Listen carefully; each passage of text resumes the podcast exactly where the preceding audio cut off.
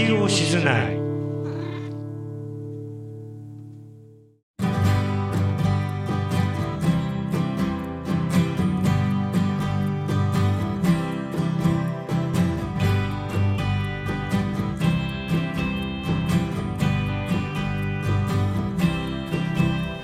こんにちは。レディオシズナイ2021年5月号 A 面です。番組前半を担当しますのは私移住コンシェルジュの市川とフットルースの瀬尾と CGG カフェの小笠です。よろしくおよ願いしろしくお願ますいします。レディオシズナイは番組名の通り私たちの住んでいる北海道日高郡新日高町静内やその周辺の町や人の様子はたまた日本や世界地球や宇宙の未来まで幅広くお伝えしていきたいと思います。はい、はい。はいよろしくお願いします。おお願いしまます。はいえーと今日はうん5月のうん。12 12日になりますが、皆さんゴールデンウィークなどどのようにお過ごゴールデンウしでしたかィークね、まあ、基本的には仕事だったんですけど、はい。うん、とゴールデンウィーク中にあのホテルアネックスの佐藤君が去年、い、あのいろいろこうツツアープランみたいなのを考えてたんですね。その中でちょっとお手伝いしてるのがうん半岸立の中のネイチャーウォーキングっていうのがあって、それの初めてのお客さんが来たんですよ。へうん。ー、宮城出身の方で、まあ、仕事の関係で恵庭かどっかに来てる方で、まあ、たまたま来てご夫婦30代ぐらいのご夫婦。で、うん、で最初どうかなと思ったんだけど、まあ、結構明るいうん。おしゃべり好きの奥さんでうん。なかなか楽しく過ごせたんですね。こう最初会った時に会ってちょっと話した時に、食べ物の話になった時に、はい。いや何がびっくりしたってホヤ。ですねってホヤ？ホヤホヤススーパーで売ってるホヤびっくりしましたってうん。えどういうことなんですか？って言ったら、うん。いやあのーガイドの方みたいにこうつるっとした形なんですよ。つるっとした頭の形でつるっとしてるんですとか。うん。あそうなんですか？っていうかえってさ宮城の方はイボイボなんですって、うんあそうなのって。そのつるっとした頭みたいな形がびっくりしましてってホヤってホヤ貝のこと？ホヤ貝ホヤ貝っていうの？あのホヤね、うん。はいはいうんはいはい。あそうなんですかっていう。がつるっとして、えーそう。えねホヤに例えられたなって初めてですけどね もうホヤクリスタルみたいな感じで。ホヤクリスタルね。ホヤクリスタルってうん何あのメガネの話あメガネね。はいやホヤが輝いてるんで。ホヤバリラックスホヤクリスタルみたいな。ホヤが輝いてるから、そう。まあいいアイスブレイクで楽しい2時間を過ごさせていただきましたいずいぶん横文字が多いですね。えー、それはあのガイドそうですね。歩いガイド歩いて本願立ての中をこう散策して結構今ねあのこの5月ぐらいっていうのは在来種が多い時期なんですよ。うん。水芭蕉だとかあとあの片栗の花とか片栗とかはい。あとあのなんだエゾエンゴ咲くだとかそういうのが咲いてる時期でそれが秋になると今度外来種が多い時期らしいですけど今は本当ねあの水芭蕉とかがすごく綺麗に咲いててへうん。ーよかったですね。よかったです。えそんな感じでした。はい。はい。はい。マスターは？僕はねゴールデンウィークで、はい。まあゴールデンウィークはお店やってたんですけど、はい、まあ、ね。後でまたさ、うん桜祭りの時にうん。話が出てくるかもしれないけど、うん。うん。まあ大変でしたね。疲れました。はい。くたびれた。燃え尽きま燃え尽した。かきた、はい、遠方の人が多いの若い人そうですね、ううん。ん、札幌県とかの人が多分ね。ね多かったんですけれども、うん。僕は大丈夫ですけど。うん。僕は大丈夫って何を言わんとしてるか、はい。まあ、はい。分かってください、はい。はい。はい。刺します。なるほど。さしてください、はい。はい。はいえー、私はですね、はいまあ桜祭りの方のお手伝いがあったので、うん。まああの結構二十軒道路の方にあの行っておりましたが、うん。はい、まあそれとちょっと別個にですね、うん。最近凝っていることというか、うん。ハマっていることがありまして、ほうほう。でそのお話をあのポッドキャストって、なんじゃそりゃって思ってたんですけど、今すごいんですね。ね。ポッドキャストが。うん。であの前も言ってた Spotify はいはい、はい、うん。Spotify の私聞いてるんですけれども、うんはい。Spotify もポッドキャストに力を入れ始めてて、うん。まあ、前からあったんですけどものすごい番組が増えてきへてー。でまあラジオ番組うんとはまた違くて、うんまあ、こう私たちがこのお送りしている「レディオ静内うん」もポッドキャストみたいな、うん。まあ、Spotify だとそのくくりになるんですけれどもなんかこのトークで、うん。まあ、だから CM とかもなくひたすらこう誰かがおしゃべりしてることを聞いて、うん。まあ、お風呂に入りながら聞いたりとか、うんそんな風に、えー、と過ごすん。時間が増えていて、へー。ちょっと私的には新しい文化だなと思っへて。面白いですよね、うん。僕もだからスタンド FM とか、うんうん。たまに最近聞くようになったりとか、うんうんうんうんいいですよね音声いいです。がね。うん。なんかねラジオともまたちょっと微妙に違くうて、そうそうそうそう。ひたすら喋ってる人もいるしね。そう、う。ん。ひたすら喋ってるしもう CM とかも入らないし、なんかこうあ、まあ、でそれぞれやっぱテーマがあるので、うん。そのテーマのお話を聞いて、うん。ふむふむみたいな、うん。音楽を聴くような感じでこう、うん。お話を聞く、うん。なんか本とか雑誌を見るような感じでお話を聞くっていうような、うん。あのメディアなのかなと思って、面白いな。と面白いもんですよね。はい。うん。はい。なんです。だからまあ、うん。レディオ静内のね、う。ん進むべき道も何かあその辺にヒントがあるのかなと思いつつ、なるほどそうですね。はい。はいうん。まあ、2年目ですからね。そうですね。はい。ね。もう市川さん全部任せますから、よろしくお願いします。はい、もうさらなる進化をね、ええしていきたいと思いますので、はい、うん皆さんついてきてくださいわかりました。はい、はい。よろしくお願いします。お願いします。はい、えー、というわけで、はい最初のコーナーに参ります。はいちょっとインフォメーションです。はい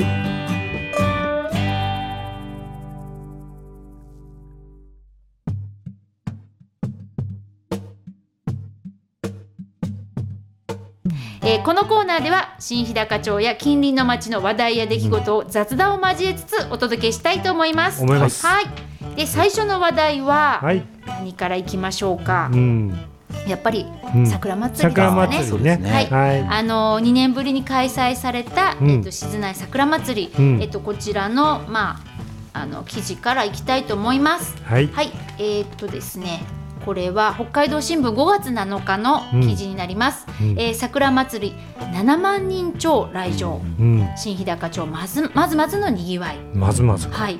ということですが、うん町内の20軒道路桜並木で2年ぶりに開かれた静内桜祭り4月30日から5月5日の来場者数は、うん実行委員会のまとめで6日間で約7万人以上に上りました、うん。えー新型コロナウイルスの影響で約13万人が来場した2019年の半分程度だったがまずまずのにぎわいになりました、ということで、えーはい4日の日だとすごい混んでましたよ国道。そうみたい4日がなね。ね一番多かったいつもよりなんあそうなん混んでるなっていうぐらい車来てたねそうです。ね。二三四が一番多かったですね。うん四日がちょっとお天気が良かったんですよね。うんそうですはいね。はい国。道すごかったです渋滞で。すごかったです。うんどの辺から？いやもうね2ニーカカップの方からずっとしてラジオでも言ってたもん2カップの高江付近渋滞ですとか。へえ。うんですか。うんで今回はまあ感染対策ということで、うん。あの会場内のあの出店などはうん。すべてテイクアウトのみ。うん。で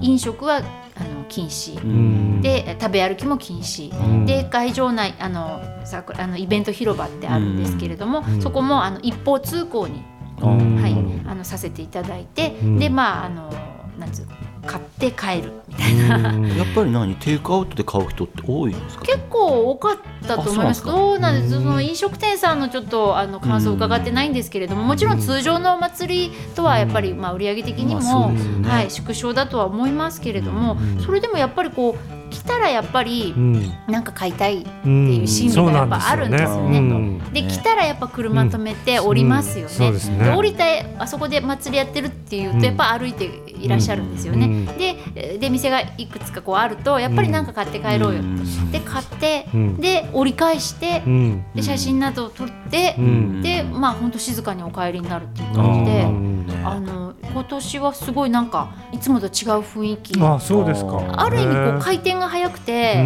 ん。なんかねあのすっきりした感じでしたね。うん。あの車の回転もやっぱ滞在時間が短いので車もどんどん止めてもすぐまた、うん。あのお帰りになるっていう感じでうん。回転がいいなっていうのが、うん。はい、でも本当いろいろ心配して開催まで、うん。あのすごく心配とか緊張もあったんですけど、うん。まあ皆さん消毒も皆さんきちんとしてくださるし、うん。マスクも本当ほぼ100%してきていただいてで会場内でもまあうん。ね騒ぐことなく本当にちゃんとルールを守って一方通行で、マナーのいいお客さんがはい、皆さんマナーが良くてみんなすすごく真面目な、方が多くてすごい素晴らしいなと思いましたけれども、うんうんはい。あんまりね文句言われたら嫌だもんね、うん。やってる方もね。うん。4月30日ですか、うん。夜未明ですかね。ちょっと突風被害がありまして、うん。えっと30日はあの営業がうん。あのできなかったんですけれども、うん。まああの頑張って立て直して、うん。5月1日からまたお店を、うん。はい、再開してなんとか、はい。あのできましたので、うん本当皆さんご協力ありがとうございました。ねね私がお礼言うのも変ですけれども、はい。で、うん、今年やっぱ印象的だったのは皆さんよく歩かれてましたね。うんあの様が。降りて。降りて、うん。でうんいつもはあのこんなにたくさん歩くのかってうん。結構、うん。あの言われることがあるんですけどー今年はそういう方いなかったです。歩くのをすごい楽しんでいらっしゃるという印象でしたね。う。ん。やっぱちょっと少し外に出て、体を動かして室内だとかね、ん。そういうところよりは安心なんでしょうね。リフレッシュ、はい、されたのかなと思って、うん。まあ、そういうことも大事。もちろん感染対策、うん。でちゃんとこう防御することも大事ですけど、うん気持ちもねあんまり落ちたらうん。免疫力も落ちていくのではい。あのリフレッシュしていただけたんだったらよかったのかなとも思いますし、うん。はい。まあ、賛否両論いろいろあったと思いますけれども、うん。よかったのかな。よかったですね。そういうふうにしましょう、うん。はい、はい。ということでした。はい。あ、はい。あとそうだ。えっとごめんなさい。桜の情報でまだお祭りは終わって20軒道路ももう桜は散ってしまったんですが、うん。まだまだ町内桜綺麗なところあるんです、ね、あそうですね、うん。今なんだろう。八重桜だとかね。そう。遅咲きのが結構綺麗なのが咲いてますね。う。んあの私好きな役場の前のしだれ桜とか、うん。今ちょうど満開ですよ。はい。はい。あと農協の駐車場とかも桜が綺麗なんですよあーあれね。うんう静内さんの。そうですね。はい。だからね、まあ町内にはあのいろんな桜が20軒道路だけじゃなくて、うん。桜がたくさんあって静内桜の会桜名木とか、うん。そういうのもね一応あるんですよへね。ー。なかなかねこれもまた素敵なので。あの20軒道路だけじゃないぞっていうところで、うん。まあ町内のね寺さっきの瀬尾さんのウォーキングがウォーキングじゃないですけれども、あの散策されてはいかがでしょうか。はい、はい、はい、では次の話題です。はい。えっ、と次はあキャンプ場の話題キャンプですかね。場ですね。はい。うん。えっ、とこれは新日高町の話題なんですが、はい。えー新日高キャンプ場続々オープンということで、えっ、とまあゴールデンウィークを前に、うん。えっ、とキャンプ場3つうん。オープンしたぞっていう話ですね。うん。まず一つ目が、えー手ぶらで豪華に宿泊、うん。鹿の里。鹿肉バーベキューが人気です。ということで、えっとこれは東静内旧静内うん。第二中学校うんのグラウンドの、うんにできたグランピングガーデン、うん。日高鹿の里、うん。えっとこちらがプレオープンをしました。うん。初日は町内外の6組18人が宿泊して、えー自然の中でエゾシカのバーベキューなどを味わったということで、うん結構豪華な。あー。だからプレオープンなんだ。そうみたいです。うん。8月のにグランドオープン。8月？はい。うんで、まあ、11月ぐらいまで営業するっていうことで、あ遅いね。はい、ちょっとホームページも覗いてみたんですけれども、うん。なんかすごい素敵なホームページで、えーはい。まあ、やっぱその鹿肉をね食べていただきたいとか、うん。あと五右衛門風呂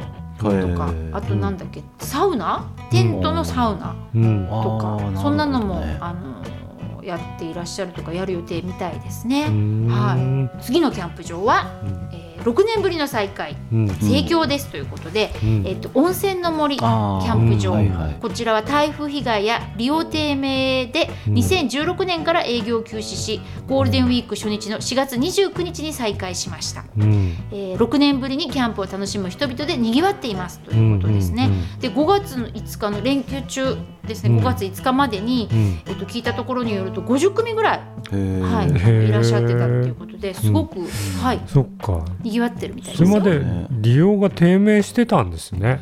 ううんんそういうのもあって6年間も泊まってたんだ。そうですね。あだけどね2日にその2日に歩いたんですよ半岸立、うんうん。その時半岸立の森林公園のキャンプ場も結構いたね、はいうんやっぱキャンプブームですね。ャンプブームなんだそう。そうやっぱコロナでね、まコロナまさかそうなるとは思わなかったでしょうね。思わないよね。ううん。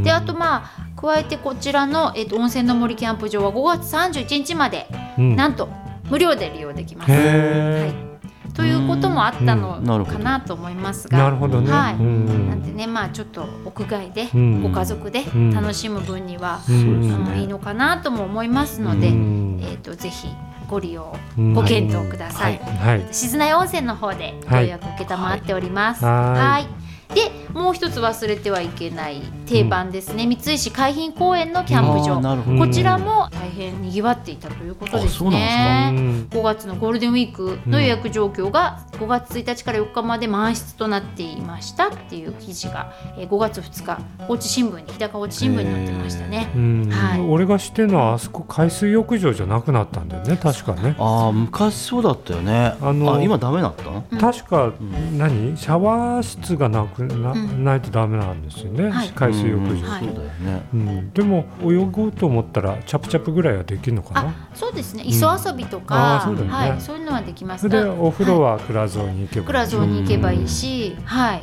ここはやっぱ人気がありますね。うん。あのキャンプ場としてね、はい、あの、うん。毎年予約の初日の日はうん電話がつながらないとか、はあへー。そうか。はい、そういう、そうだよね。なんかはい。キャンプ行くってみんなあそこの話をよく聞くうの、ん。なるほどね。はい、キャンプブームっていうことなんで、あそうですね。は翔さんキャンプ行くか、キャンプ行きますか？友達。気晴らしに。友達。としてなんかね。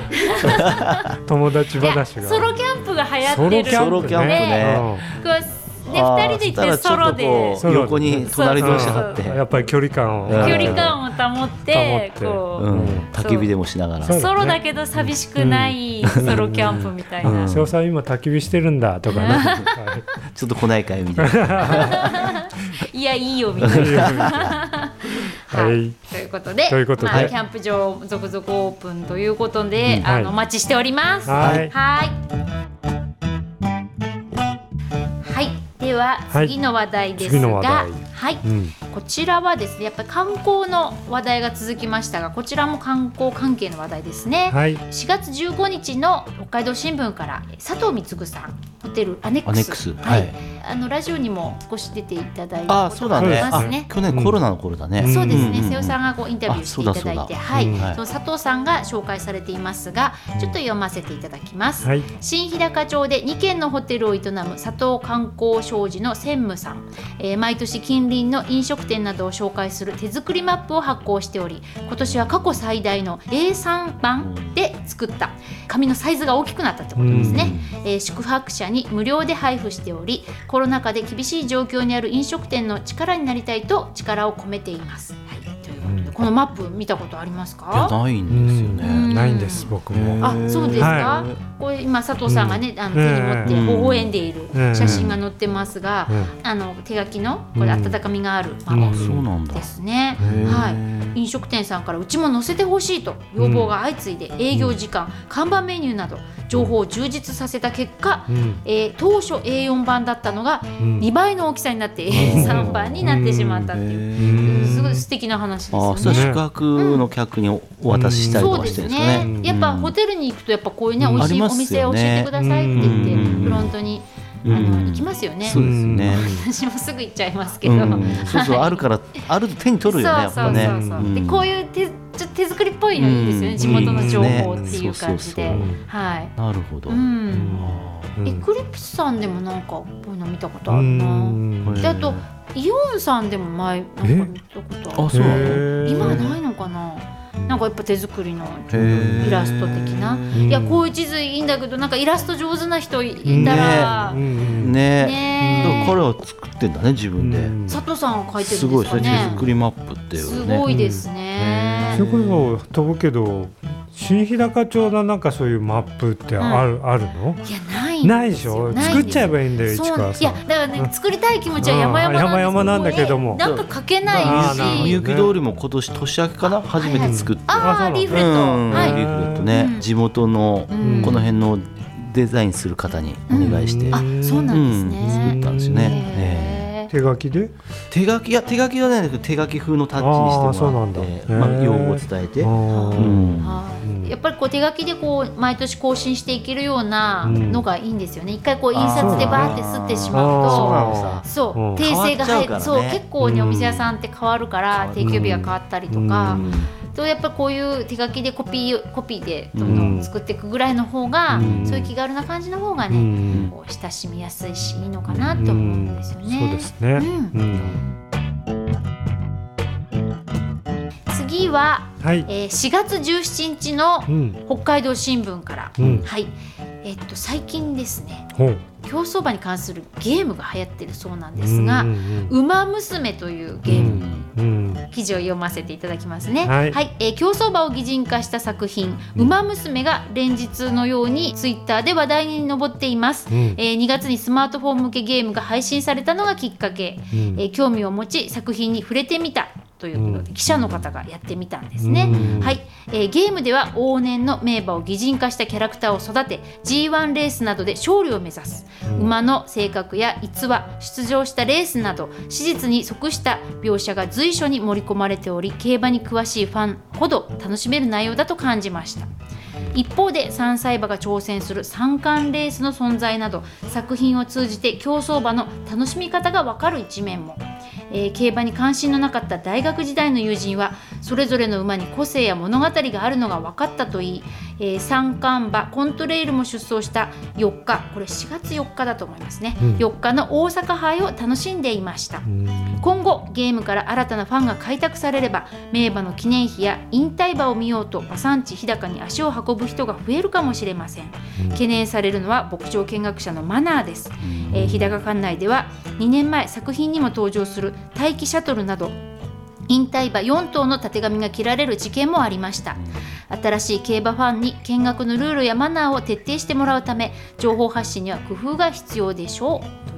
に、うん。えー、と横田さんの記事ですね、うん。同心の書かれていますが、うん。はい、これ私もやったことはないんですけど、うん。ネットでちょっと「ウマ娘」でええ。ピッて検索,、検索すると出てくるんですが、うん。まあ、本当に美少女ゲーム、うん。なんかあれだったよね。だから擬人化してるからはい。こうすごく性格もうん。きつい性格だったりとかそなんとかとかそでうそれですごくなんか入り込めるっていう話聞いてらしいですね、やっぱりちょっと馬を知ってる人が見ると結構ひひ惹かれるというか、そうなんだ。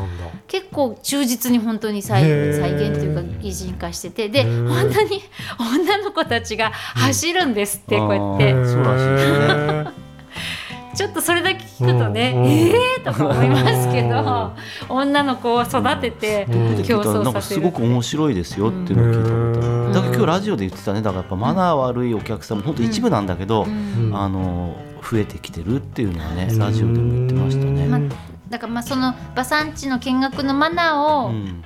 ご存じないっていうか、うんそういうことですかね。だからこう、まあ、断りなく敷地に入ってきちゃったりとか、うん。そういうのがあって、まあ、それは本当の一部ですとは言ってたけども、うん。ね、そこに書いてるようにそういう人が増えちゃうとまたね、ね。せっかく見たくてもこそうね。う禁止せざるを得なくなっちゃうとねそうね。かえってう。んなんかこの詳しいアホヌラさんとかねうん。あの結構このゲーム詳しいみたいなんですけどちょっとお話伺ったことがあって、やっぱこれはすごいものすごく本当流行ってるみたいで。えっとまあ、もちろん競馬ファンも楽しめるし、うん。それからゲームから入った人がうん。競馬ファンになっていく、あー。リア本当の競馬にね。移行していくっていうのもあるみたいで、うんこれをねどういうふうに受け止めるのか、うん。馬産地とね。してもう、ん。そういうね牧場見学のマナーとかあって、うん。ちょっとウェルカムなのか、うん。うんちょっとね、うん。注意が必要なのか、うんこの辺がねどういう展開になっていくのか。常にこうこの地域は来てほしいけど困るっていうそのあれがありますよね。駆け引きというかせめぎ合いが、ね。そうね。それなんかどっかで聞きましたね。聞きました。うん。コロナもそうじゃないですか？ココロナのココロナ禍でももなんかうん。こう皆さんに来てほしいけど、うん。あんまり来てほしくないみたいなうん。お客様に、だから結局あれ桜祭りもあれ今うん。向こうだけじゃないですか、はい。あの主畜牧場の方っていうか、うん。うん、あはいはいはい元ははいこっちもそうだったんですよ、はいはいはいはい。全部ね。はい、うん、ただすごく流行った時にやっぱマナー悪いお客さんが増えちゃって、はい。結局牧場の中勝手に入ってってたてがみ引っ張ったりとか、うんあと犬離しちゃったりとか、それでもう牧場の人たちがもうここでやんやってくれるなっていうことがあってあそこは今もう全面禁止になってたじゃないですか、はいはいはい。ね、車止めるのもダメみたいな感じになって、うん、だからやっぱりせっかく好きでもね一部のマナー悪い人がいたために結局楽しめなくなっちゃって、見ることもできなくなっちゃうっていうことになんなきゃね、うん。まあ本当の多分一部なんでしょうけどね、うん。マナー悪い人は、うん。だけどそれがねやっぱりそういうことにつながっちゃうっていうか、うん。はい。うまいこと。盛り上げていければと思いますので、はい。はい。人気にあやかっていきたいと思います。はい。はい次の話題は？はい。FM の話題がちょ FM っと。の話題がはい。はいはい。ね二つぐらいありますね。マスターからこれはぜひにということで。4月24日、ビラトリのう FM んピパウシ、い。うん。うん。アイヌ文化発信20年、うん。20年、うん。うん。というのが出ていて、うん。あともう一つですね、うん。えっと、これは4月19日の北海道新聞で FM 苫小牧。苫小牧。うん。年内開局へ一歩。ということで2つのうん。FM の私たちが目指すところですか、はあ。目指しているのかどうかは微妙なところですけれどもはい。ね。はい、はいあの各地の FM 局が、あの頑張ってますよっていう記事ですね。はい、まず FM ピパウシさんちょっと読んでみましょうか。はい。ビラトリ町ですね。ビラトリ町内で毎月1回アイヌ語を織り交ぜながら地域の話題などを放送しているミニ FM 局、うん FM 二部谷放送。うん。愛称を FM ピパウシが開局20周年を迎えました。うん。うんということでこれは FM ピパウシはアイヌ民族初の国会議員の故うん。茅野茂さんが資材を投じ、うん。2001年4月に開局しました、うん。スタジオにはマイクや送信機うん。ミキサーミキサーうんなどの機材を揃え、毎月第2日曜日の午前11時から正午に生放送しています、うん。うん。生放送なんですね。それがすごいですね。すごいですね、うん。しげるさんの次男の四郎さんが放送内容の企画やパーソナリティを担当、うん。現在は町内の教員や地域おこし協力隊らうん。スタッフ7人もボランティアで出演しています、うんうんねすごいですね。すごいですすね。ね。うん。20年も続いてるって20いうのは、年ね。でも、うん。でもじゃないけどそれはミニ FM なんですね、うん。その後で紹介しようと思ってるのは、苫小牧ええはい。目指してるのはコミュニティティ FM ああもうちょっと広範囲そうミニうん FM っていうのは、はい。まあせいぜい50メートル100メートルの範囲で聞ける FM 放本当にその送そうそうそうそう。大変なんだ。それで、うんでもピパウシの方は、その他のコミュニティエニワだとか、うん。帯広だとか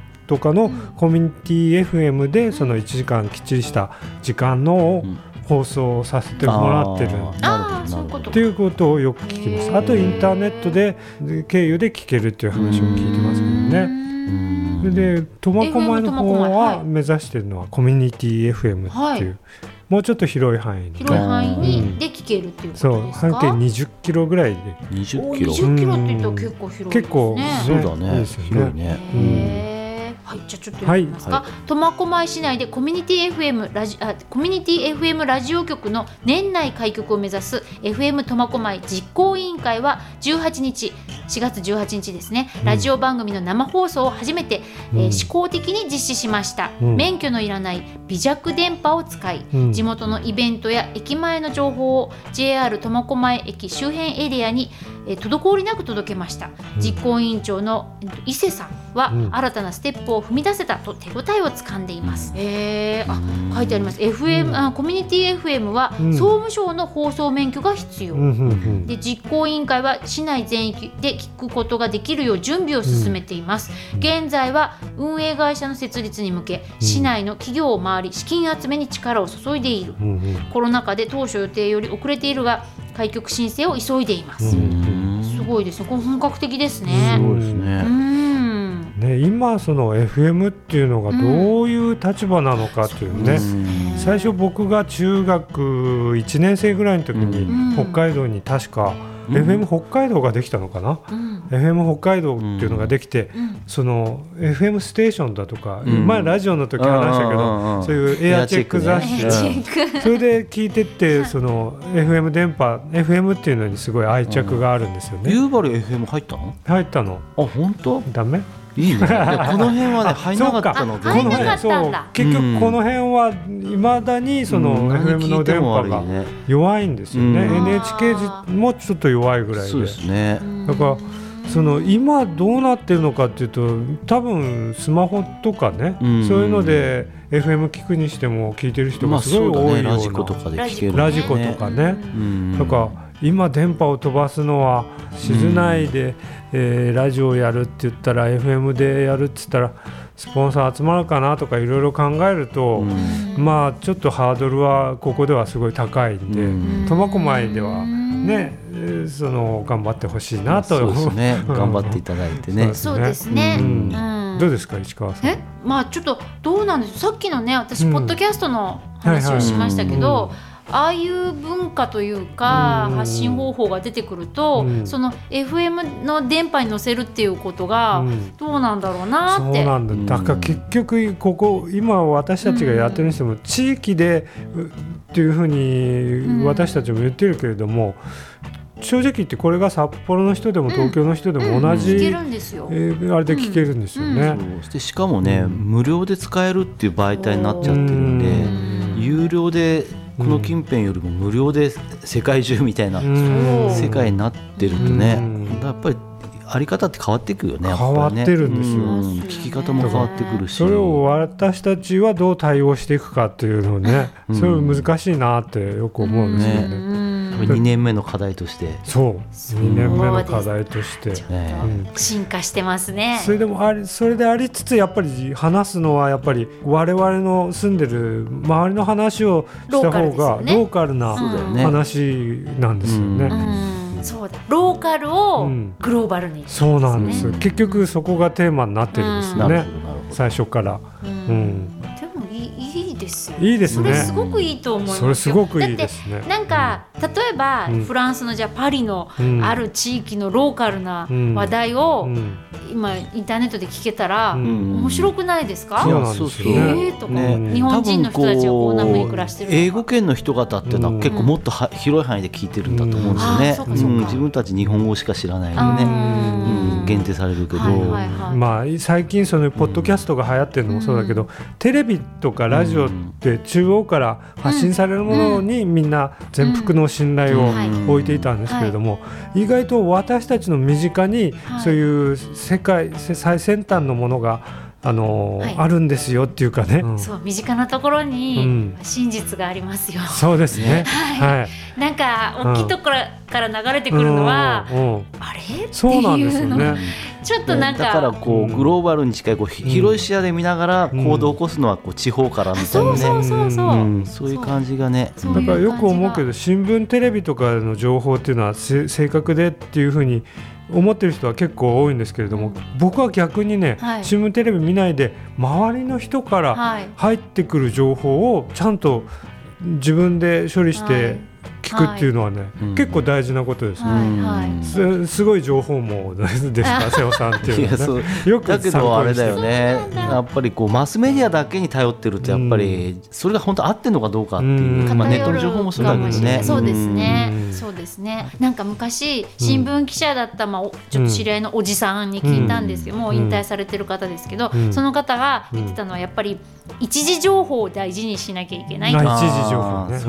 その現場で自分が見たことを聞いたこと、うん。これが一時情報で、うん。こういう媒体からうん取ってるのは二次情報になるから、うん。でも二次情報三次情報ってなると、うん。やっぱりそっちで固めちゃうと、うん。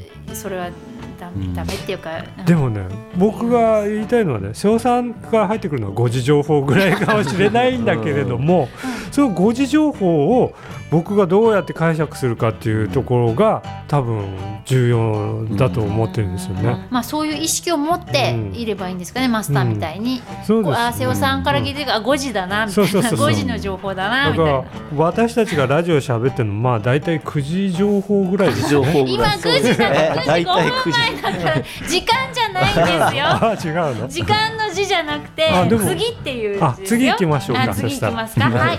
次は次はもう終わり終わりですよ。はい以上でしたと。はい、え うまくまとまってましたー、今のは。そうですね。はい。はい、えー以上ちょっとインフォメーションでした、はい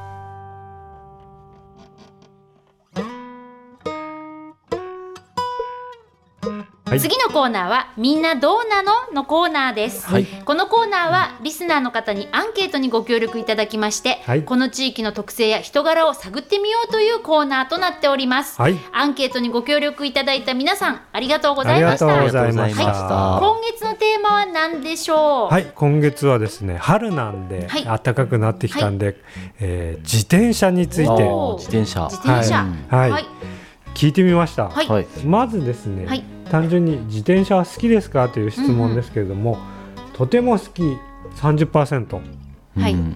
まあまあ好き20%、はい。えーどちらかといえば好き30%、うん。だからほとんどの人は好きなんですよ。なんですか？嫌いっていう人は大嫌いっていう人は一人だけいあいたの？ましたけれども、うん。後の人は大体好きなんです、まあそうだよね。うんうん。ね、ここから先ちょっとも問題があって大体回答してくれたのがまあ34560代ぐらいの人たちなんですけどおあんまり自転車持ってない人が、まあそうだよね。そうなんだ。だって乗らないもん。乗らないんだ、うん。乗らない。マスター持ってるの？僕は一応持ってはいますね、あ持ってんの？うん。あんまり乗るイメージないけどうん。今度乗ってる姿見せますから。見なくていい。それでお持ちの自転車の種類はということで聞いてみましたけれども、一番多いのが複数回答ですけどね。いわゆるママチャリ。これがご50%ぐらい。自転車の種類今いろいろあるのね。そうだよね。折りたたみ自転車、うん。えー、15%お多いんだね。その後バラバラっと書いていただいたんだけどマウンテンバイク。電動アシスト自転車、うんうんその他ね持ってないっていう人がたくさんいましたね、ん。えーあだからあんまりみんな持ってさえないんだ。なんか子供の時の必需品ってそう感じですね、ん。通学とかに使うんですね。そうそうね。うん。今は大体まあここら辺の人たちは車を一人一台持ってる結局そういうことだよね。ね。うん。はい、どのくらいの頻度で、まあ、乗らない人多いけどうん。どのくらいの頻度で自転車に乗りますか、うん。ということで聞いてみました、はいえーほとやっぱりほとんど乗らないが半数以上ですね。当然で持ってない確からね。ね。えーそうねつ週に数回っていう人月に数回年に数回それぞれ10%ぐらいずつみんな乗らないんですね、ううんんまあ趣味で乗るって感じじゃないですか。そうですね。最近趣味の人増えてるね。ななんつっけ、うん。シティサイクル？シティサイクルでいいんだっけな、うん。ロード？ロードバイクってもうちょっとがっつり乗るやつか。だけどさうん。本当に本格的な格好してる人多いよね。いますね。いますして。だって役場にもなんかあるでしょ、うん。仲間みたいなそういう。あると思いますよ。ねうんなんか最近日高サイクリングクラブってできたんじゃうん。なんかそんな感じのへね、うんなんかねサイクリに言わせるとはここは素晴らしいサイクリングうん。コースというかあ日高そうなんもっとちゃんとなんかやればいいのにとかって言われるって言いますだからこんなすごいねあのヘルメットかぶって。ヘルメットね。乗ってるよね。うん。うん。うん。瀬尾さんかぶんなくてもいい。なななんでもなんでもないです、はい、自転車に乗れるようになったのはいつですか？という質問ですけれども、多いのが一番多かったのは小学校の低学年ぐらい、うん僕もそのぐらいですね。あそうだよね。それ以前っていう人もね意外と多くてえ？25%いました。そんなにいるの？幼稚園幼稚園時代。あー。補25%助輪なしってこと？そうそうですね。へえあと高学年が何パーセントかいていま、未だに乗れないっていう人が一人だけいましたけれども。ね、乗らな乗れなくても死にはしないから大丈夫です。パンクや故障の場合どうしますかっていう質問ですけど、えー多かったのがお店に頼む65%、うんはい。自分で直す20%、はい。わ20%結構少ないね、ううん。んあの僕変な質問で治るまで待つっていう選択肢を用意したんですけどさすがにこれはいなかいなかっった。です。た。そういうの誰かに直してもらうまで待つみたいな。うん。そう勝手に治るんじゃないですか？な直さないって人いましたけどね、うん、今でも結局ここら辺で問題なのはなかなかパンク直してくれないでしょ？うん、結構自転車屋さんなくなっちゃったからね。そうでしょ。うん、個人の自転車屋さうん。んかなりあったけどね。うん。うん。なくなっちゃった。本幕とかイオンに頼んでもちょっと時間かかるんでしょ？あ、そうなんだ。そうなんだ、へねだって大変ですよねパンク直すのって、まあね。ブクブクブクってやって、うん。俺パンクしたことないな。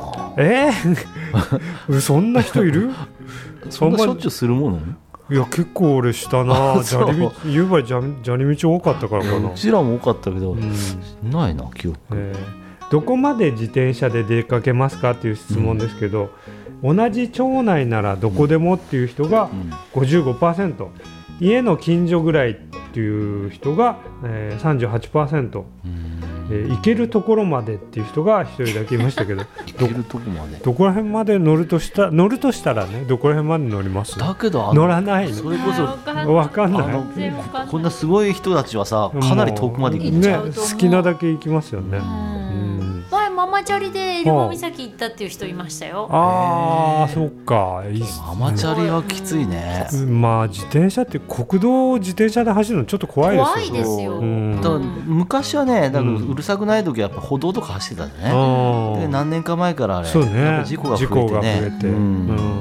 だけど国道走られるとね車運転してる方が怖いです車ね雨が降っても乗りますかっていう質問ですけれども、少しでも雨が降りそうな時は乗らないという人が47%、うん。半数ぐらいですね、小雨くらいなら大丈夫っていう人が31%、えー嵐でも大丈夫っていう人もいますし、えー天気の良い日しか乗らないという人もいますね。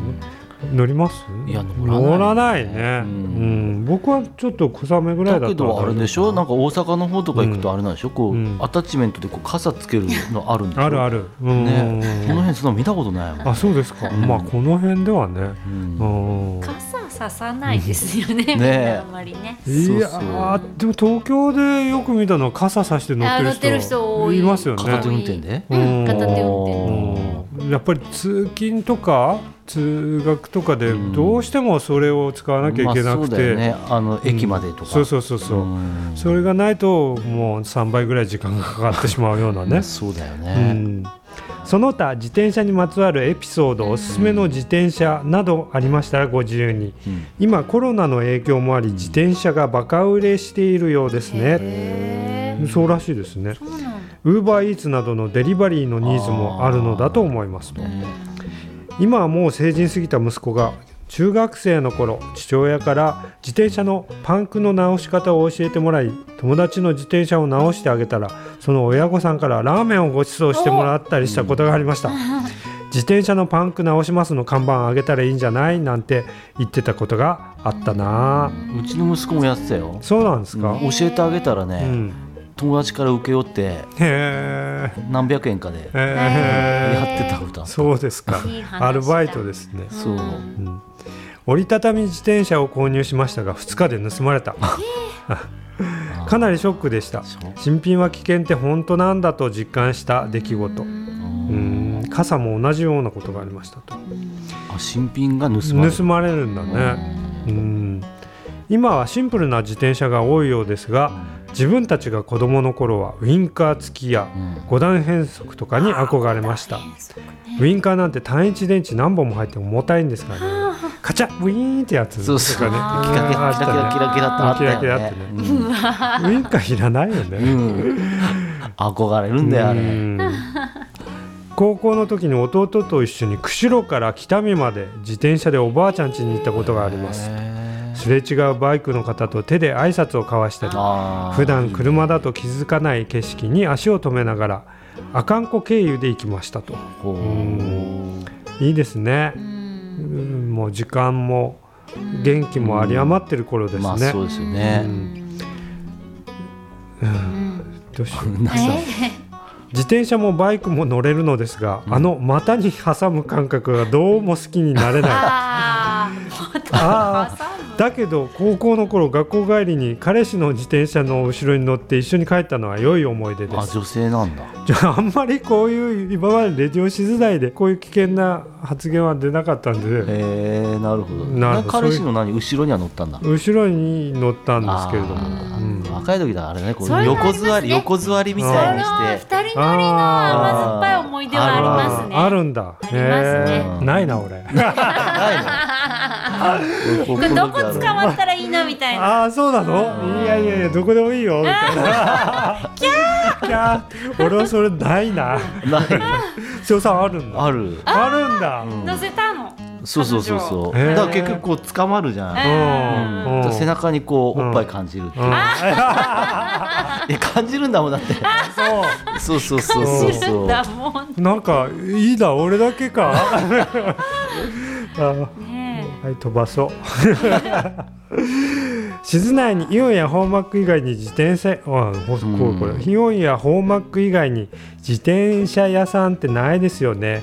これから自転車の需要が見込まれてて北海道内でも珍しく冬でも乗れる日高地方なのに町の自転車屋さんがないのって残念ですねって。うん。うん。そうなくなっちゃったんだよね。うん。みんな乗らないからやっぱ自転車屋さんできないですそよね。うなんね。うんなんだろうやっぱり子供が減ってるっていうのもあるのかな。そうあね昔はやっぱりだってうん。ニーカップのあの狭いとこだって2軒かあ3軒あったからね。へうん。静内だってみゆき通りにもあったしうん。あとどこだろうね。あったってね。えまあイオンホーマックが一手に引き受けてますうん。まあね結局ホーマックができた影響大きいのかな。そうね。うん。今度はコメリもでコメリできるしきるしねますますね。うん。は最近国のコロナ対策助成金にてうん。電動自転車を購入しい毎日、へー。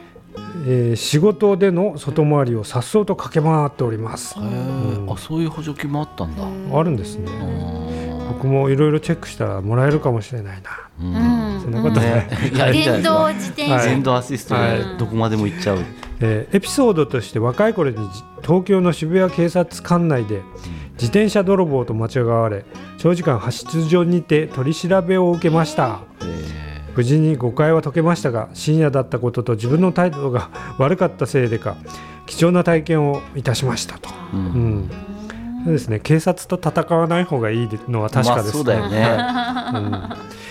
今回のアンケートはいまいちでした。あんまりまあ自転車乗らないんだ。かつて乗ってたけど今乗ってないもん都ね会の人の方がそうだね。よね自転車。自転車あると便利だもんなまあそうだよね。そうだね。車混むし。うんそうそうそうそうそう。自転車だとスイスイ行けるからね。ね。近い。うん。東京なんかピュってそうなの行けるからね。うん。なんか地下鉄の階段を上りしてっていうそうそうのもそれでどなんか気になるところで降りてそうそうそう見てまた乗ってってそうね。自転車あるといいここら辺はね途中で降りて見てっていうことがあんまりないもんね。ね目的地に着けばいい以はい上みんなどうなの？ののコーナーでした。でしたでした。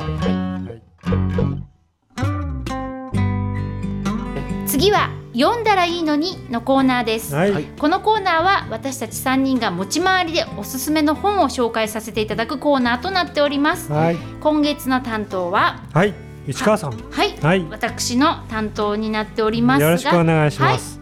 えー、とはい。今回はですね、うんうん。こちらの本をご紹介したいと思います、はい。えー、とパーマカルチャー。パーマカルチャー。脳的暮らしの永久デザイン、うんう。うん。ん素敵なタイトルじゃないそうでかですすね。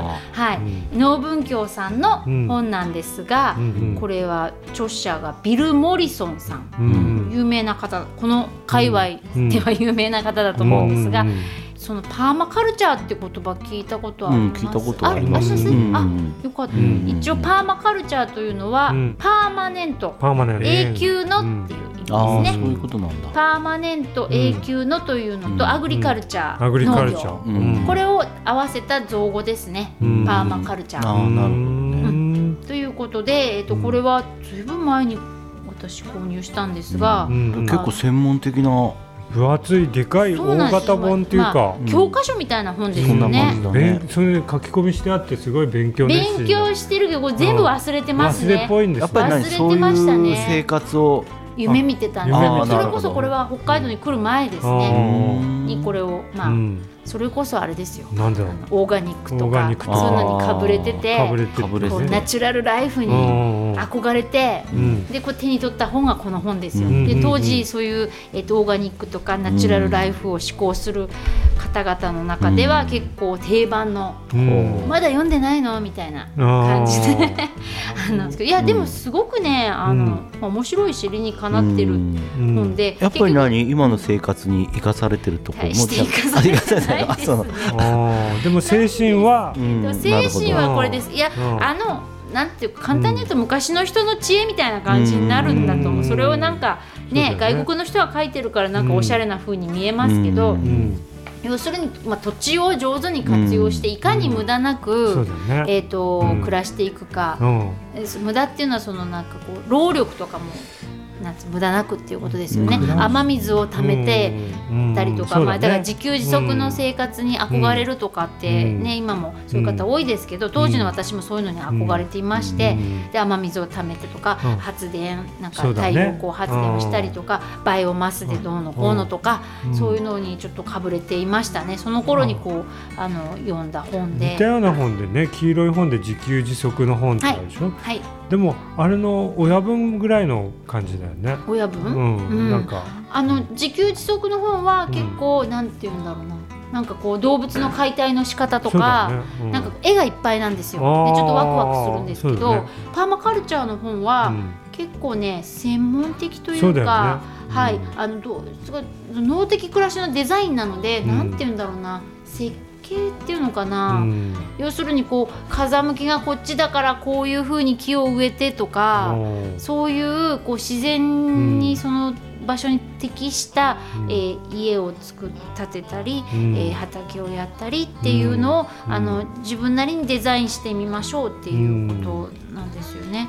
まあ、うん。本当に私もだいぶ記憶が遠いて、うん。あまりうまくだけ説明でどいつだっきないんですけど。け？去年かなんか見たあの、うん。その自然農法の映画？なんていうタイトルだったかな、あ、あれでしょ？なんだっけ？ビッグリトルファーム？えそう。あなんか、うん私もその映画見ましたけど、うん。ね。こういうこういう感じそうですよね。そうそうこういろんなところに配置されててこうぐるっとこう、そう。うん。だからそそう。の畑に植える植え方もあってそうそうそうそれこそコンパニオンプランツとかうん。そういう言葉もこの本で学んだというか、うん。まあ、昔の人の知恵といえばそうなんですけど、最近あテレビをマスター見ないからか、うん。あのテレビ大和ハウスだったかな、うん。あれ？なんか CM で自給自足の。えそうそうなんか子供ができたって言ってうんうんうん。で、うん、となんとか通りさんうんうんうん出てる。松坂桃李の。そうそうあれ面白いよね。であれ面白いですよ、うん。なんかねあれに近いなんかあのあの CM では子供ができたからうん。自給自足に目覚めて、うん。でいろいろあの畑を作って、うん。でなんかいろいろ動物を飼ってとか、うん。鶏を飼ってとかってやるのかな、で最初最後こう稲をこう植えてそうそうそう。耕して稲を植えて、うん。そしたらこれだけ？そう1年かけてこれだけで。はいお米が一握りしかできなくてうん。それであの自給自足うちの自給自足は電気だけにしました。っていう自然電力だけにしまでそういしたっていう。うあのエコハウスみたいなのの宣伝なんですけど。実、際俺もそう思うけど、うん。それを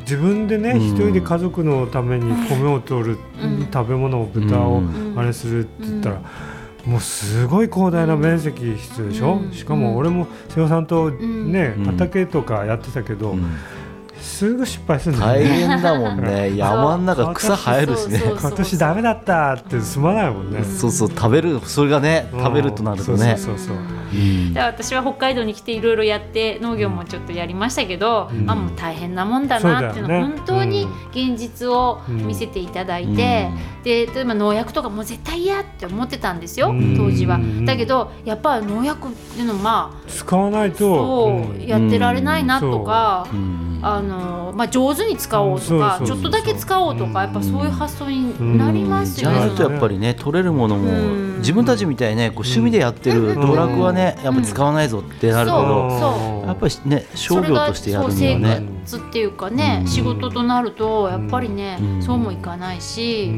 うん。なんかそういう結局こう都会でこういう生活に憧れてたんですけど、うん。北海道に来ていろんな現実を見せてもらって、うん。でまあ行き着いたのはもうこれはなこれがいいあれがいいとかっていうことじゃなくて、うん。やっぱり面白がったり感謝することが大事なんだなっていう、うん。非常にそういうなんかちょっと、うん。なんかね、うん。あのなんかね。そういうお話ななんか積極臭い感じになっちゃいますけど、うん。そんなところに落ち着いたってそういう。いう思いを持ってるっていうのは大事だよねやっぱりね。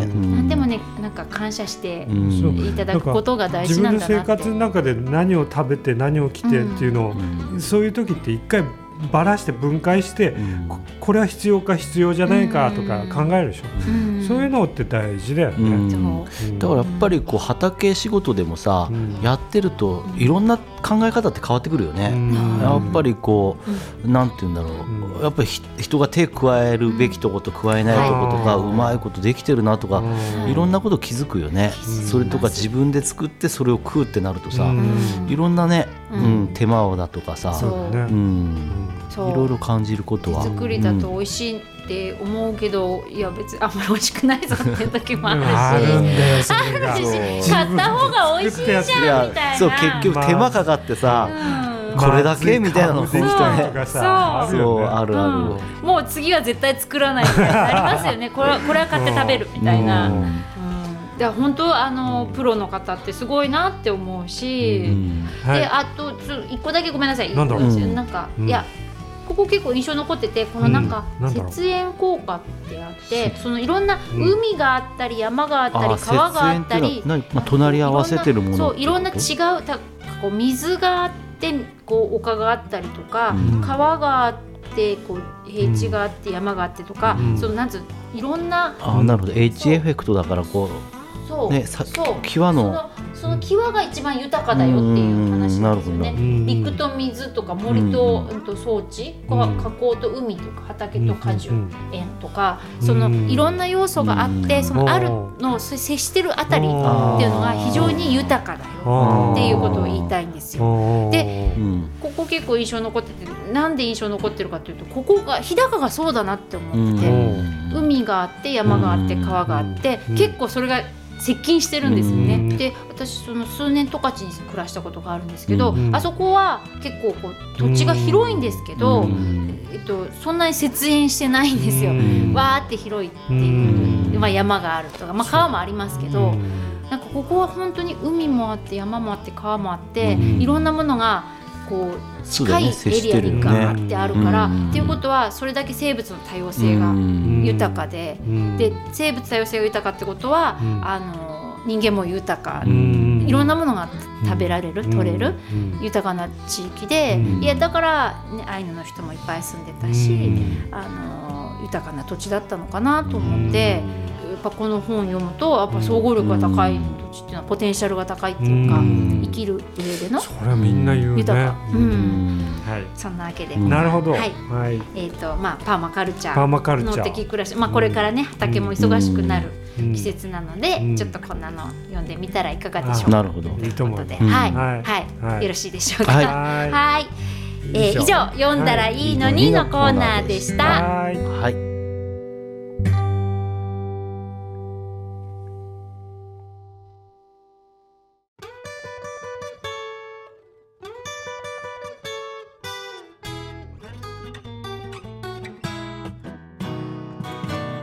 では、えー最後に静内やその周辺で行われるイベントや今後の予定などを紹介したいと思います。はい。はい。が、えーっとうん。まあねちょっと今回もというか、うん。毎月そうなんですけどあまりイベントとかは中止になるものも多くてですね。うんそうですね。なんか最近またん。コロナって言ってるなんかねそうですね。出てきてますもんね。ちょっとまたコロナがね、うん。騒ぎ始めているので、うん。イベントはちょっとあの延期とか中止が相次いでいるかなと思いますが、はい。はい、えー、とそんな中でですね、うん。オンライン開催の、うん。えー、とイベントがイベントというか取り組みが一つあったのでご紹介します。はい。えー、とこちらですね日高スプリングプレミアム、うん。えー日高振興局のあのイベントなんですけれども、はい。これ毎年ですねあの春ウニとかあと桜とか、まあえー北海道内でも春が日高に一番に来るということで、うんスプリングプレミアムって言って、うん。あの日高振興局さんで盛り上げていろんなあの取り組みをやってたんですけれども、まあ、ちょっとねリアルなイベントがなかなかできないので今年はオンライン開催ということで、えー、と特設サイトにアクセスすると、うん。あのなんかお楽しみ券プレゼントっていうのがあります。5月10日からうん。31日まで、うん。あの応募受付していますので、うん。100名様に当たるそうです。うん。うん。はい、なので、えっと、これあの Facebook の方で、えっと、リンクを貼っておきますので、うん。えっと、ぜひあの訪ねてみてください。ホームページを。はい。はい。ですでに春ウニプレゼントは終わってしまいました9日までで、あーなるほど。はい。えっと、もしかして応募された方もいらっしゃるかと思いますが、うん。はい、私も応募しちゃいましたが 当たるかどうか当たってないなきっと。あはい、です。はい、だから春ウニもね、はい。季節ですから。そうですね、はい。そういうのは日高スプリングプレミアムでこう検索したらあ、出てくると思いますよ。ど。はい、はい。日高スプリングプレミアム、うん。うん。うん。でもいいと思うんです人に本当に春は日高から。って言っていいと思うんです、うん北海道の場合は。うん。で桜の名所も多いし、うん。新日高町もそうだし浦川もそうだし、うん。でウニがね、ううんん、と襟元、うん様にでうん。ウニ祭りとかありますし、うん。でこう美味しいものもあって、うんなんていうか春の、うん。なんつうの最初の、ううんん北海道で春が来たよっていうのが、うん。まあ、日高から始まるっていうのはね、うん。すごくあの素敵だなと思いますそうでのですね。ねはい、ちょっとまた来年もあるのかな？スプリングプレミアムっていうのをちょっと覚えておいてくだ覚さい。えてはいくださはい、いはい。でチラシがあるので、はい。これもあのしじじカフェさんにもあわかりました。はい、置かせて、うんうん。あのマスターもうん。ぜひ、はい、持ってってください。はい。持ってってください。はい、持ってってください。置いてくださああはいわかりました。はいはいい。ということで、うことで。以上ですかね。以上ですね。そうですね。はうん。い。えっ、とそれではレディオシズナイ5月号 A 面の後半の番組、はい。こちらの紹介を簡単にさせていただきたいと思います。はい。えっ、とこの後は、うん。えー DJ アホヌラの新日高サンバ情報、はい。うんえーアホヌラさんですね。そうですね。今回もゲストがいらっしゃってるんですか？ははい。大西圭介さんと。へいう方ー。はい JS の方なんですけへどー。収録明日なんで内容ははい未定ですけれどアホヌラさんも最近はいインタビュー番組そういうかそういえばさ、うん。前回の時さ、うん。あれバトカノン、はいはい。あのなうん。なんでないんだろうって話だったけど、あー。え2カップ2年前まで普通にあったんですよ、うん。ずっと昔から、そうですね。うん。浦川しかないんで、うん。どっかあったら教えてくださいみたいな話だったけど、うん、2年前まで、そう。おうん、住職さんが亡くなっちゃったんで、あそううですね。ん、亡くなったあれだったけど、うん。2カップにずっとありました。あそうですね。そのようですよ。ははい。い。うん。あうんのお話上手な方でしたね。そうですね。はい。そうですねはい、また来てください。また来てください。はい、はい。えー、そしてその後は、うん。えっ、とその後。日高凡人ファイル。を凡人ファイル来ましたね久々に。突然来ましたね。日高凡人ファイル。あの名番組が名番組が。ははい。蘇りました。い。えーゲストがあの凡人の方はね はい。あの谷口直義さん。はい。実は凡人と言いつつかなり有名な人。あ希そうなんです望な方なんですね。そうなんですね、うん。私みんな結構静内周辺の方は知ってる人が、有名人。お多いと思うんですけれども、へえーちょっと内容を聞いてみてください。ーはい。あ、はい、じゃあ楽しみ楽しみにしてください。はい。はい。えー、で、うん。この二つがあっうん。て、今回ははい。あれ、あれが休みね。なやんわりヒストリー。あやんわりヒストリーがお休みなの。あそっかそっかうん言ってたね。彼がなんかめでたいことがあって、あ言ってた言ってた。お休み。だからまあサクッと短くあそうですねなってますね。サクッとだはい、うんご安心ください。この後短く。短く。はい、短めでお送りしますので、皆さん安心して聞いてください安心して聞いてください。はい。えーということで、はいえっ、とレディオシズナイ前半部分は終了させていただきます。はいえー私たちはエンディングにもう一度登場しますので、また後ほど、よろしくお願いしますはお目にかかお目にかかりじゃないお会いしましょう。はいはーい。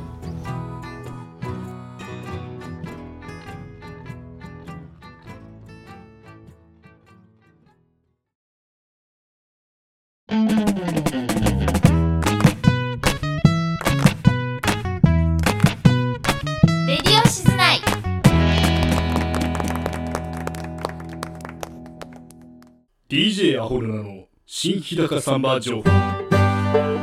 こんにちは DJ アホヌラです。今回もゲストをお呼びしております。まずはですね3月号の時もお呼びさせていただいた糸井郁美さん、えーがいらっしゃってます。あ、こんにちは、糸井久美です。どうぞよろしくお願いします。そしてですね今回初めて、えーお呼びしたゲストとしてですね株式会社 JS の大西圭介さんに、えーお越しいただいてます。こんにちは。どうもこんにちは。大西です。よよろしくお願いします。よろしくお願いします。まずちょっとですね大西さんの自己紹介といいますか、あの JS さんで、まあ、どういった役職どういった仕事をされているかということを教えていただきたいんですけれども、はい、えー、私 JS にあの入社しまして、えー、21年経ちました。で現在は、えー、カタカナでですね、えー、セールスマネージャーとセールスいう職に、マネージャー。えーはいついてまして、まあこれはまあ営業の統括に当たるんですけども、で主に競馬の世界でいうところの、えー、縁の下のようなはい。えー仕事をするのが主な業務です。はい。まあ、その傍らで種付け権利って言ってわわかりますかね？あの、まあ、種種母馬のあの配合のためのお手伝いですとかはい。あとは競走馬保険、まあ、損害保険の一部なんですけども、こちらの取り扱い。あとは、えーサラブレッドの競走馬の売買をですねはい。あの仲介して牧場さんと馬主の間をこう取り持ったりとかいう仕事もやっております。はい。であとは年に2回ですね、えー繁殖馬セール馬の世界でいうお母さん馬の競り市をですね、はい。開催しております。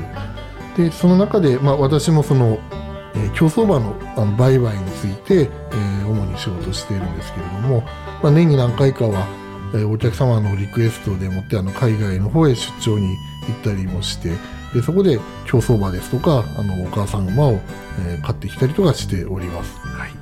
りがとうございます。ありがとうございます。JS 繁殖バセールですね。あの JS さんの、えー公式 YouTube とかで映像を見ることができるんですが大西さんですね。官邸台の真ん中に立って進行されているということで皆さん大西さんがどういう方っていうのはですねそういう動画を見れば確認ができますのでぜひご覧いただければと思います。確認できるんですかね、ちょうどなんかこう官邸台のところ上が切れてる。あそうです。切れちゃってるんですか？はい最初の挨拶のところです、そうですね。実はあのはい大西さんがあの名言を放っているところとかいえいえねありますので、はい。もう皆さんあのね YouTube とかでその競りご覧になっている方結構いらっしゃると思うんですけど繁殖馬セールっていうものがあるのは私こっちに移住してきてから初めて知ったっていうところもありましてあの JS さんが主催しているセールっていつから始まったんですか？これはですねかなり前かな。りそうですね。会社の設立が1973年っていうふうに聞いてるんですがほぼ同じぐらいの時期から、はいえー次40年以上の歴史があるというふうに聞いてますよね。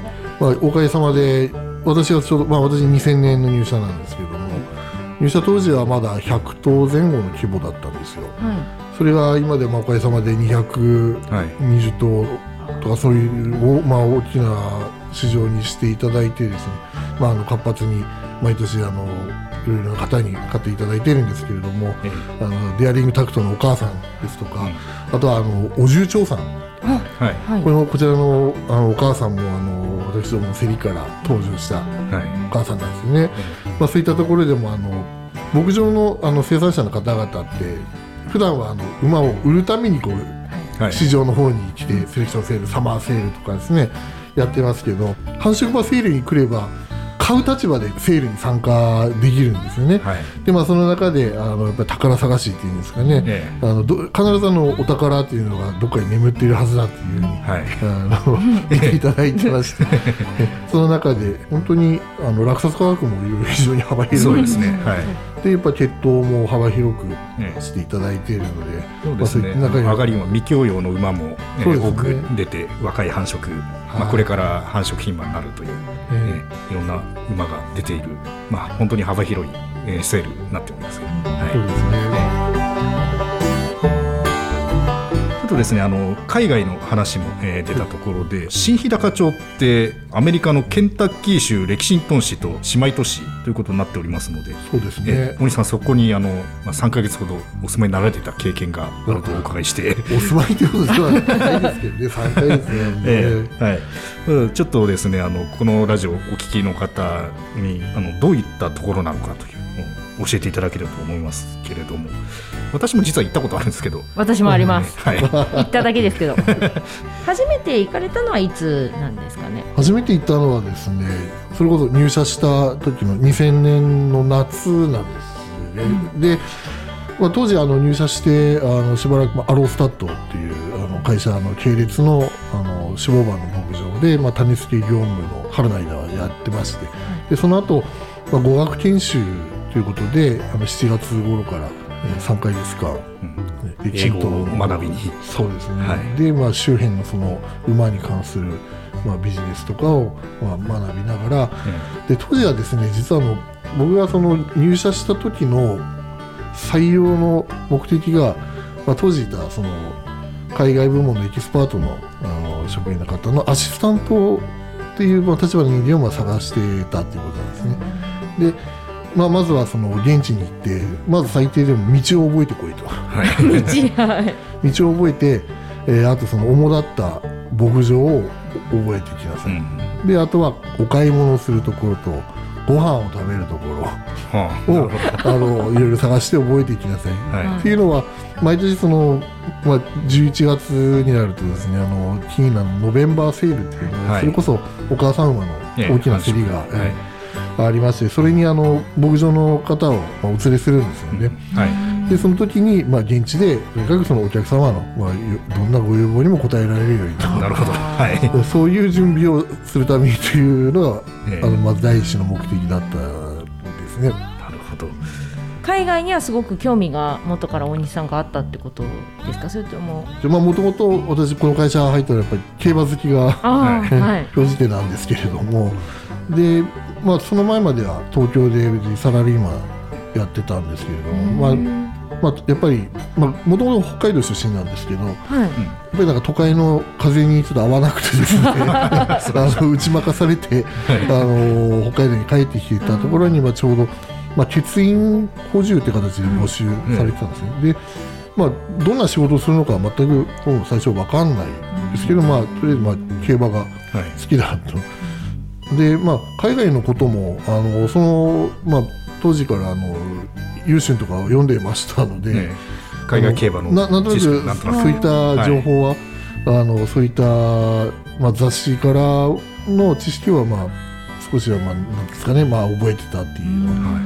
で面接の時に、まあ、なんていうんですかねあの欠員補充ではあったんですけどそれで、まあ、海外部門をなんかそういう人材を探してたんだと。あでなるほど。当時私あの英会話を何もしてなかったのであ それがびっくりですね全くほとんどじゃあ喋れたわけででなく。ねはい。まあ多分あこれはもう不採用だろうなと。思いきや。なぜかまあ採用。そして入社してすぐ3ヶ月。そうですね。本当にもう片言の英単語ぐらいしかあの分からなかったので、まあ、現地では常にんポケット辞書 え英和と和英の2冊を必ずポケットに忍ばせてですね、はい。まあ、何か分かんない言葉があったらその場で引いてえー そういった苦労が、えー積み重なって、まあ、今では、えービジネス英会話もバッチリという。いいよ。それば私大西さんがね英語喋ってるところ一度もお あのお見かけしたことそうないので。ですね、すり場でね、レイディーセンドジェントルマンぐらいしか言ってないですからね。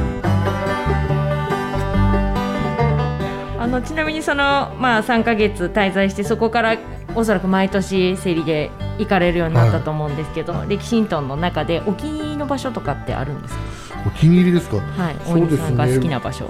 まあ、私自身あの、まあ、レキシントンという街もあのすごい素敵なところで、まあ、全体が、まあ、好きだといえば好きなんですけども一番はやっぱりその、まあ、セリー会場ですね。キーンランドのあキーンランド競馬場,、はい。あとはファシグティプトンですね、あの大きな競り会場がありますしあとやっぱりあのそれぞれの牧場もやっぱりあの有名なところもたくさんありますよね。あのはい。えーアシュフォードスタッドですとか、えーレーンズエンドファームですとかね、えーそういったところもあの訪れるのも楽しいです。有名な種牡馬も繋養されているところそうですね、はい。うん。あとエリアは小さいんですけど街の中にサラブレッドパークっていう名前のそこにあの、ブロンズのはい、まあ、競馬している、まあ、ジョッキーがまたがって、はい。でこうゴール前に向かってこう走っている様子のえ馬のブロンズがこう何体か、あ一体だけじゃなくて、はい、何体もいてレースが再現されてる。そんな、ええ。ようそういう場所はほぼ実物大のあそう。なん結構大きな。の小村さん行った時見ました？かご覧になりました。私は見てないですね私も見てないですね、はい。私一昨年行ったのに見てないですね。いやー先に聞いておけばよかっね本当ですはい。たまたまねあのなんかこう街中をドライブしながら、たはい。ポッと見つけておなんだこれ？あそうなんですね。ええ。じゃあ隠れスポットみたいなそうですね、そうだと思いますね。あんまり、ああそこに人いるのは見かけたことない。本当に隠れスポットですはねい、あとはですね、あのハラペーニョって名前のですね、メキシカンレストランがあるんですけえど、私あのレキシントンに行った時に初めてあのメキシコ料理っていうのを食べたんですね。はい。トルティーヤにいろんな肉だとか野菜とかはい。豆とか来るんで、ね。それが美味しかったんです。な のでよくあの覚えてますし、まああの訪れるたびにその店にはあの行くようになってますね。えー、ハラペーニョなるほど、ね。やっぱりあの同じ馬産地ということで新平方と似ているところとか。そうですね。気候がやっぱり似てるんじゃないですかね。ああの四季がありますし、はい。あとはあのなんていうんですか湿気が低い。あですので例えばはい。夏の間、やっぱりちょっと、まあ、日高のあたりよりは気温は高くはなるんですけど、ええ。光入ったら涼しいですよね。確かにそうでしたね。そんなになんか東京みたいにジメジメしてるっていう感じではなくて、涼しいところは涼しかったので。過ごしやすい感じですかね、暑くても。そうですね、はいあとはまあ涼しいといえばですけど、まあ、レキシントンに限らずですけどね、はい。あの夏の間お店の中入ったらものすごく涼しいですよね。あクーラーがガンガン効いててですかなり効いてるんで。だからあのなんですかね晩ご飯食べに行ったりするとまあ、あるいは長時間そのレストランとか建物の中にいる場合は必ず何か一枚羽織るもの持った方がいいですよああそうですね、えはい。え伝えてますよね。え。私もそのバスに乗って結構移動したりすることが多かったので、はいまあそのサイドに放牧地があってで牧場が本当に連なってて、はあ本当にここはあちょっと似てるなーっていうのは感じましたね。い、そうですね。うんまあ、で一つ一つの牧場が大きいそう大きい大きかったですね、それはこちらよりも。そうですね。いや、あの、確か日高の地域でも、例えばなんですかね。あ、隣だよとか、隣に預けておきましたとかってはいいうのを、おお、すごいなって最初は思ってたんですけど。隣にあってこれレキシントンでやられたら大変ですよね。いつ頃からその競馬にはまるというかきっかけみたいなのってあったんですか、きっかけはですね。まあ、今だから言えますけど、高校生の時から、まあ、競馬はまあ意識するようになったんです。ね。はい。で私のそのクラスメートのその友達周りがあの、まあ、競馬の話をし始めてで実はその私があの通っていたあの高校っていうのが屋上に登れば函館競馬場のスタンドがすぐ見える位置にへ 高校でして、ーはい。まあ、そこから歩いて20分ぐらいで、まあ、行けたんですまあ、そういう環境の良さも手伝ってですね。あの競馬にあの入っていくことになったんですけど当時はですねちょうどあのオグリキャップあオグリキャップ。が走ってた頃で、まあ、ちょうどそのブームに乗っかるような感じで、あの競馬っていうところにあの世界にあのハマり始めはい、入り込んでしまったという。ちなみにアホヌロさん私ははそれよりちょっと遅いかな。あの成田ブライアンくらい、ああーええまあ、小学校56年くらいあ ねお兄さんと随分違いますねハマる年代がね。あのそうですね。年齢はちょっと、はい。僕の方が幼かったかもしれないです、ええまあ、始めた頃には、まあ、オグリキャップと東海帝王くらいしか知らなくて、ねライスシャワーもなぜか知ってて、うん。はいで成田ブライアンの3歳の有馬記念でライスシャワー3着に来てあ3着来たってでな、えー追っかけてたら宝塚記念で死んじゃったんですけど、そうまあですね。その悲しみを乗り越えて、その感じ、はい、現在に至ると。現在に至るといううん。感じでございます。はい。いやそういうのありますよね。応援してた馬がそうね。そういうまあ、いろいろなことをちょっとライスシャワーに学ばせてもらったかな、うん。あそうですそうですね。天皇賞勝って手の書る時は勝ったらねそのちょ、まあ、そのままずっと勝ち続けるのかと思ったらあんなことになっちゃって、はね、お二人とも本当に相当詳しいかとは思うんですけれども。まだ勉強中い、ですまだ勉強中です。お兄さんの足元にも及びませ。ん何をおっしゃいます？かだって羽村さんこの間だって、ええ。あのううちの会社に来てあの、書庫で。そうで。すそうですね。マニアックな。あ J さんの2階の書庫にははい。宝が眠ってますので、あの宝が眠ってるんですか、まあ、日本のどこにもないような書物があの眠ってますので。あったんですうん。でもそれは普通の競馬好きの人が読んでもあんまりわかんないようなまあ、本ですよね。でもあの興奮する方はする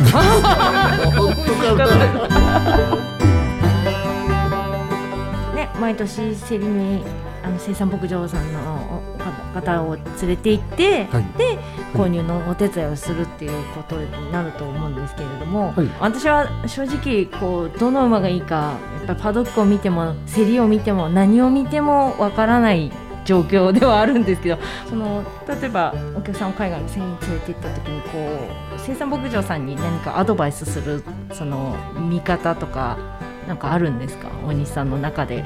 血統とかあの例えばその時に受胎している種馬とかあとはその人気の傾向、あとはそのまあ大まかな値段の評価とかそういったあたりはあの、まあ、私の知っている知識の中であのお話しすることはありますけど基本的には牧場の方の方が断然 私よりも詳しいはずなんで私はもうう後ろで本当にあの見る馬を見るお手伝いをするだけなんですよ。であのまあ例えば上場番号100番の馬が見たいって言ったらその馬がどの厩舎にいて、でどの根菜なんか出てるのか調べてでそこにお連れしてでそこの担当者にあの100番の馬を出してください。でなんか悪い癖ありますか？あとは種付けしてたらそれこれ何回目の種付けなんですか、あとまあ胎児の性別鑑定とかやってますか？あとはまあ手術歴とかそういう病域のそういったところをまあ話してまあ情報を得る。う馬を見ることに関してはあの、まあ、よほど何かを聞かれれば答えますけども、もう馬を見ることに関してはあのお客様の方がプロなんで、ああそうですね、だからまあほとんどなんですかね馬を見る見る時のあのアドバイスなんてそんなおこがましくて。でもあの例えば生産牧場さんが池内でか 代理でこう、あはい。はい購入されるっていう話も伺ってたんですけど、その時にやっぱり大西さんに任せておけば安心だっていうのをなんか聞いたことが以前あって。あったんですか？本当ですよ。だからあ大西さんってやっぱり本当にすごい相馬眼というかいえいえ。ある方なんだなって私は思ってた。あいえいえそんなことないですよ。あのだって必ずあの写真と動画は今お送りしてであのこういった馬ですよと、えなんていうんですかね。あとはまあその触った感じとか癖だとかは全部の現地で大きさとかですね。そういったあたりはまあまあ実際に触らないとわからない。でこういう馬です。でこういう形ですって言われてでどうですか？って。ああ。いいんじゃない？これがいいな。まあなんとかプレゼンしてあのあこれが一番気に入ったよっていう、まあ、そういうふうにして選んでいきますんで。なるまま、全くのおお任せっていうわけでは えないのでまあさすがに言われている血統があってなんとかっていう種馬の子供をずっと探しているっていうお客さんでしたらその対象になる馬がいて、まあ、あんまりあの欠点が少ない馬でしたら、まあ、紹介してっていう時はありますけど大体の時は4頭から5頭ぐらいピックアップしてで、まあ、この中からどうでしょうかっていう。そのそんな感じですよ。まあ、字面だけではわからない情報を、まあ、実際に馬を見たり触ったりしてであとはあの担当者から、えーお話を聞いてそれを報告すると、そうですね。それで判断してもらうと最終的に。はいお客さんにという感じですかね。そうです、はい。ですからもうお私が一人で選んで、うん、これ買ってきたからこれ言ってねっていうふうなことではないんですよ。いや大西さんの人柄を見てるとそういう感じはしないですけれども、はいはい。いやわかんないですよ。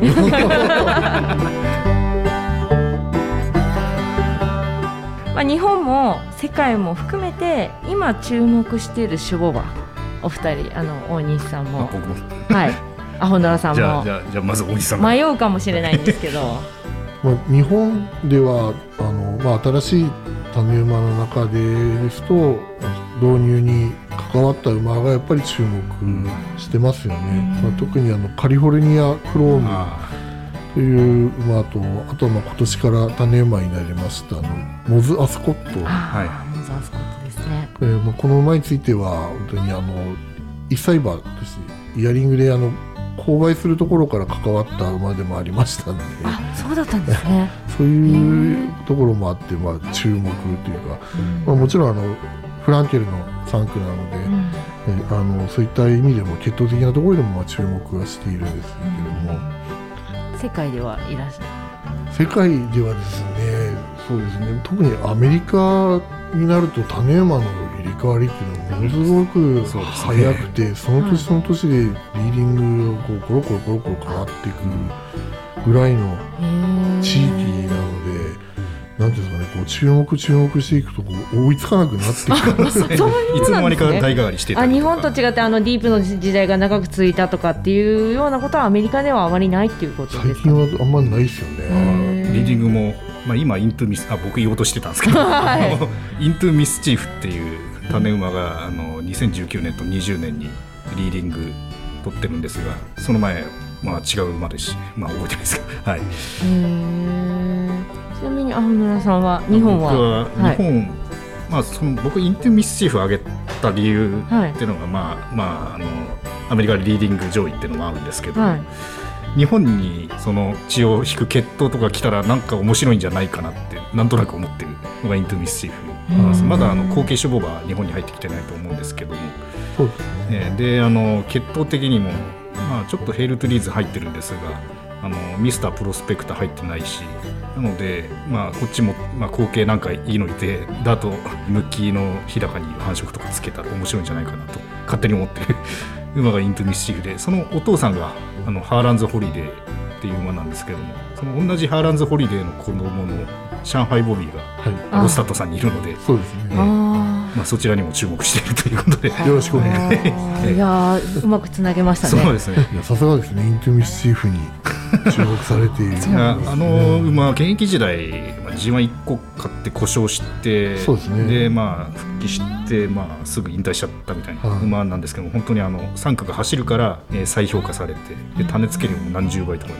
なった馬なんですよね。そうですね、えーそういうアメリカンドリーム的な、んえー、守護馬がいるっていうのがアメリカの特徴かなと。はい、日本だと、まあ、ディープインパクトで圧倒的な成績を残した馬に、まあ、種付け集中、まあ、いい繁殖が集まってでそれで実績を出すっていうのが結構多いと思うんですけども日本にもそういうもしかしたら隠された守護馬として適性が高い馬がいるんじゃないかなと思うんですけどなかなか そこを見抜くっていうのはまあ難しいですね。私は違った意味でそのアロスタットさんの種種母馬にかなり注目しておりまして「馬レター」さん毎月出てる「馬レター」さんがこの度あの YouTube のチャンネルでネットでその牧場の様子を見学できるっていうのを解説したのですけど、そこでアロスタットさんの映像は私がちょっと撮影させていただいて朝5時から放牧されるんですけどそれに合わせて撮影したりですとかあと夜外が8時ぐらいなんですけどその様子を撮影してさせていただあいたりヨとかガまでこれ。すごいはい、ヨガイまで行きました。はい、放牧地で放たれてる時、厩舎の中にいる時、やっぱりすごい個性的な馬が多いなっていうふうに思いますね。確かにそうですね、はまあ、一頭一頭違いますよね。いや、全然違いますね。やっぱりカリフォルニアクロームは今それこそ種付け今忙しいと思うのでやっぱり放牧時間が短いとちょっとイライラしたりとかでも割と寝てること多いんですよね厩舎の中で。すやすや。ああそうなんですね。はい、おとなしく寝てる姿とか、魅力的なんでそちらもぜひ宣伝になってしまいましたけどチェックしてください。えチェックお願いいたします、はい。あとは最近ね D マジェスティのはい。3区が、あ JRA のはい、フフリーザープセールですね、はい。出てきませんでした、すいません、まあ、そちらで D マジェスティが、そうなんですよ。ね1番時計2番時計を叩き出しまして。仕上がりの速さスピード能力が、まあ、まあ再認識されたところですよね。えもともと D マジェスティ自身もあの皐月賞を勝った時はあのレコードで勝ちましたから、ーそうですね。スピード当然スピードはあったはずです、やっぱり母系もあの遡ったらあのドフ・ザ・ダービーっていうはい。名品系遡る決闘ですし、まあ、それにディープインパクトでもありましたんで実はそのブリーズアップセールまでとブリーズアップセール後であの種付けの申し込みの量が ぐっと増えてですね。あやはり変わりましたか。大忙しですよ。なるほどまだこの JS のこの会社のいるうちに何何か新たにやってみたいこととかあのもっとここを極めたいとか何かそういったこととかってあるんでしょうか？あの大石さんの野望みたいな。えー、野望ですか、まあ、野望になるのかな。僕はどちらかというと生涯現役でいたいなっていうか。はい。もう体動く限りはもうえ前線で営業の前線で張ってお客様と対峙してであのいいろんな要望にあのできるだけそれをお答えしていくと、まあ、それによってあの馬産地があの発展してあるいはまあ競馬界競馬の世界があのずっと続いて継続的に続いていくといいなというふうにはまあ考えてはいるんですけどなかなかなんですかね今やってることがやっぱりあの現在進行形で、まあ、勉強中のことばっかりですのでいろいろ、まあ、あれもやりたいこれもやりたいということも、まあ、結構、まあ、あったりはするんですけども、まあ、根本にあるのはそこですかね。なるほど まあ、生涯一営業マンでありたいという。もうやっぱりその人と会話してってこうコミュニケーションがやっぱり好きっていうところはあるんでしょうね。そう思われますか、はい。まあ、時によってはなんていうんですかねあんまり自分からこうぐんぐんぐんぐん前に出ていくようなタイプではないんですけど、あのまあ、入入社の面接の時にもあの、まあ、お話をしたんですけど、まあ、当時も第一印象はあまり良くないものですから。こうそうでしょで周りからするととっつきにくく見られてるんですけど話し始めていったらあなんかい意外とあの話しやすい人なんだねみたいなことは、まあ、当時よくは言われてはいたんですけへえそうなんですね。ちなみにアホノラさんの野望はこれから僕の野望は、はい。あの現状維持です。現状維持。現状維持です。まあ生涯現役同じようなもんで。現状維持とちょっとだだいぶあの 温度差があるかもしれないですけど、はい。あの根本は同じということでやりたいことをやってやりたいことをやって競馬を楽しむ。競馬を楽しむ。馬と、ね、戯れると。あしていきたいなと最後に森さんなんかあのこれだけは、えーお伝えしておきたい。そうですね。今年のあの秋の繁殖馬セールはですね10月の27日はい。の水曜日水曜日。に、えー開催予定であります。はい。おそらく8月になりましたら上場馬の募集とあのかけていくことになりますけれども、はい。まあ、あの今年もあの、まあ、いろんな方にあの注目していただける、まあ、もちろんあの競馬にか関係されている方々にも見ていただきたいですしあのそうでない方あの競馬を応援してくださっている方々にもあのこういう競りもあるんで競走馬になる競り台でなくて、あの産地にはあのこういう競りもあるんだっていうのをあの知っていただくっていうのもあの非常に大事なことだと思ってますし、はい、これがあの競馬のまあ、生産して、えー育てて、えー競争に行ってそして今度は帰ってきて産地に帰ってきてお母さんになるっていう、このサイクルを感じていただければなというふうに思ってますので、あのぜひ注目していただきたいなと思います。ありがとうございます。私も最後一点いいですか？はいお願いします。はい、えっ、と今年で5年目になる日高馬キッズ探検隊5月22日からちょっと新型コロナウイルスの影響で無事スタートできるかは分かりませんが今年も即日20名の定員になりましてまたスタートしていきますので、はい、子どもたちにいろんな軽芝産業馬について知ってもらえるきっかけになればなと思ってますね。多分皆さんその辺でもしかしたら見かけると思いますが、はい、YouTube 等でもあの DJ アホノラさんが 毎回馬キッズの探検の様子を YouTube に編集してくださってるんで、はい。働いてます。はい、そういったところも含めてもちろんアロースタートさんにもあの去年もカリフォルニアクロームと並んで写真を撮ったりとかあの、ね、いろんな手法を見せていただいたので今年もご協力いただきたいなと思いますので、お待ちしてますよ。はい、よろしくお願いいたします。こちらそお願はい。以上です。はい、ぜひ皆さんであの馬産地をあの一緒に盛り上げていっていただければと思いますそれでは DJ アホノダの新日高サンバ情報お相手は私アホノダでしたえゲストは伊藤いい組です。えー株式会社 JS の大西圭介です。ありがとうございましたありがとうございましあた。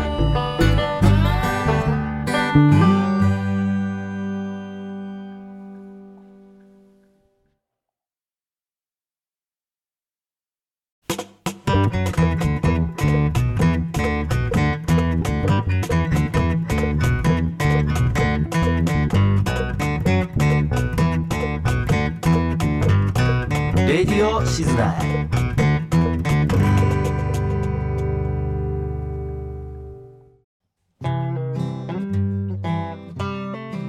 日高凡人ファイル。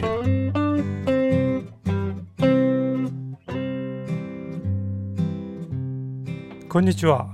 日高凡人ファイルの時間です。担当するのはしじじカフェの小笠です、えー日高凡人ファイル。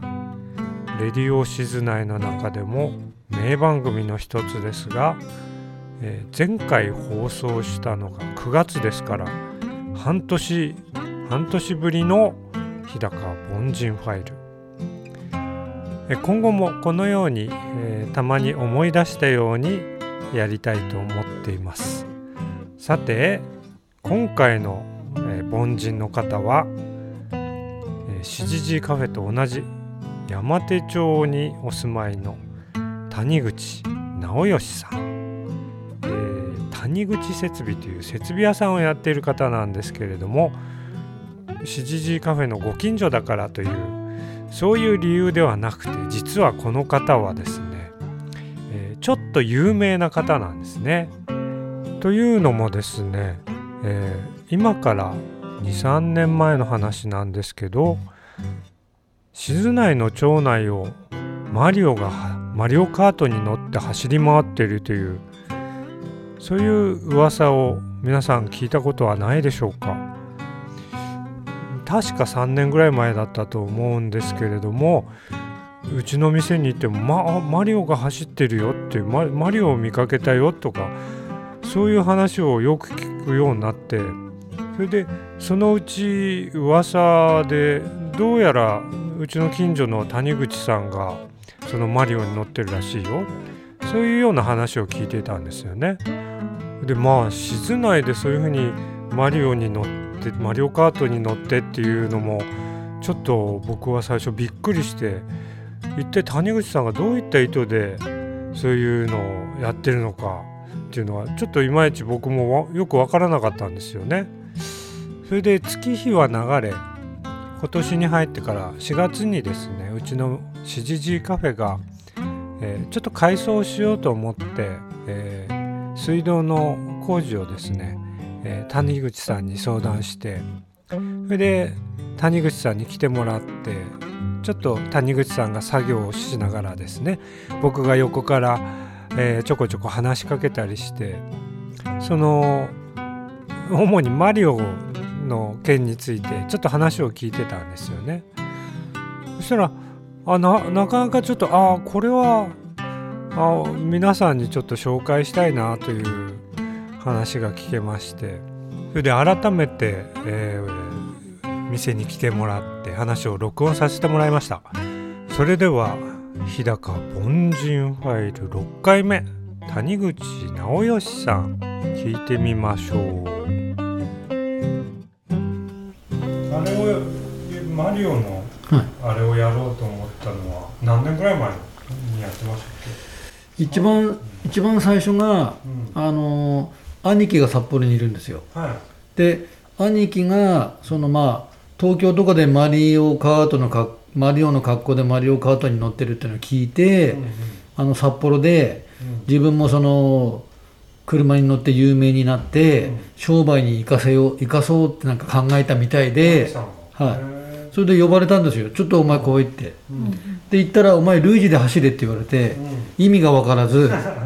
で「まあ行ってみるべ」って言ったのがその白石区のうん。あのマリオカートをレンタルしてる会社があったんですよ。そこに連れてかれてがある「お前今日これ乗れ」って言われてう「なんだこの車と」って。で今度服出してきて「この服着れ」って言われてうん「え何をするのこれ」って。うん。で意味わかんないけどついてこいって言うからうん。わけわかんない。乗ったことないのにうん。ずっとついて歩いて、ん。はい、でよくあの白石から大通りまでうん。まず走っていくんです2人で。うんで大通りをぐるぐる、ま、こう流すっていう。うん。二人でね。2人で。うん。2台で。二台でね。そう。でマリオ・ルイージで、うんまあ、結構有名になっちゃったりして、はい、で僕らと別に、うん。そのおじさん方がマリオ・ルイージピーチ姫とか、あの3台とか5台であの宣伝用にこう走ってる人もいたんですけど、うちらはもう遊びでその、マリオとルイージでう、ん。もうほとんど毎週走ってましたね。あ札幌で？札幌で。あそうなんですか。はい、で最初は結構あの女の子たちがあの騒いでてうんうん。そのマリオとルイージが来るとうん。すごいもうあのヒーロー扱いだったんですよ。もうキャーキャーピーピあーもうあの記念撮影の行列ができるっていう。ーなんかその最初商売で利用する気したけどそっちが面白くて兄貴もまあ半分そっちで半分商売みたいな。うん。うん札幌で2年23年乗って兄貴が腰痛めてしまって。そのマリオカートのせいで？そうそうなんですよ。そうなの？結構腰にくるんで。で兄貴がいきなりうん「俺もうやめた」って言ったんですよ。うんうん「えなんだ俺もうちょっと乗りたかったのに」もう俺乗らねえぞ」って言ってこんな野郎わがままだなと思いながらうん。であの静内帰ってきてうん。あの、まあ、向こうで乗ってたうん。実績があるじゃないですか。うんうん。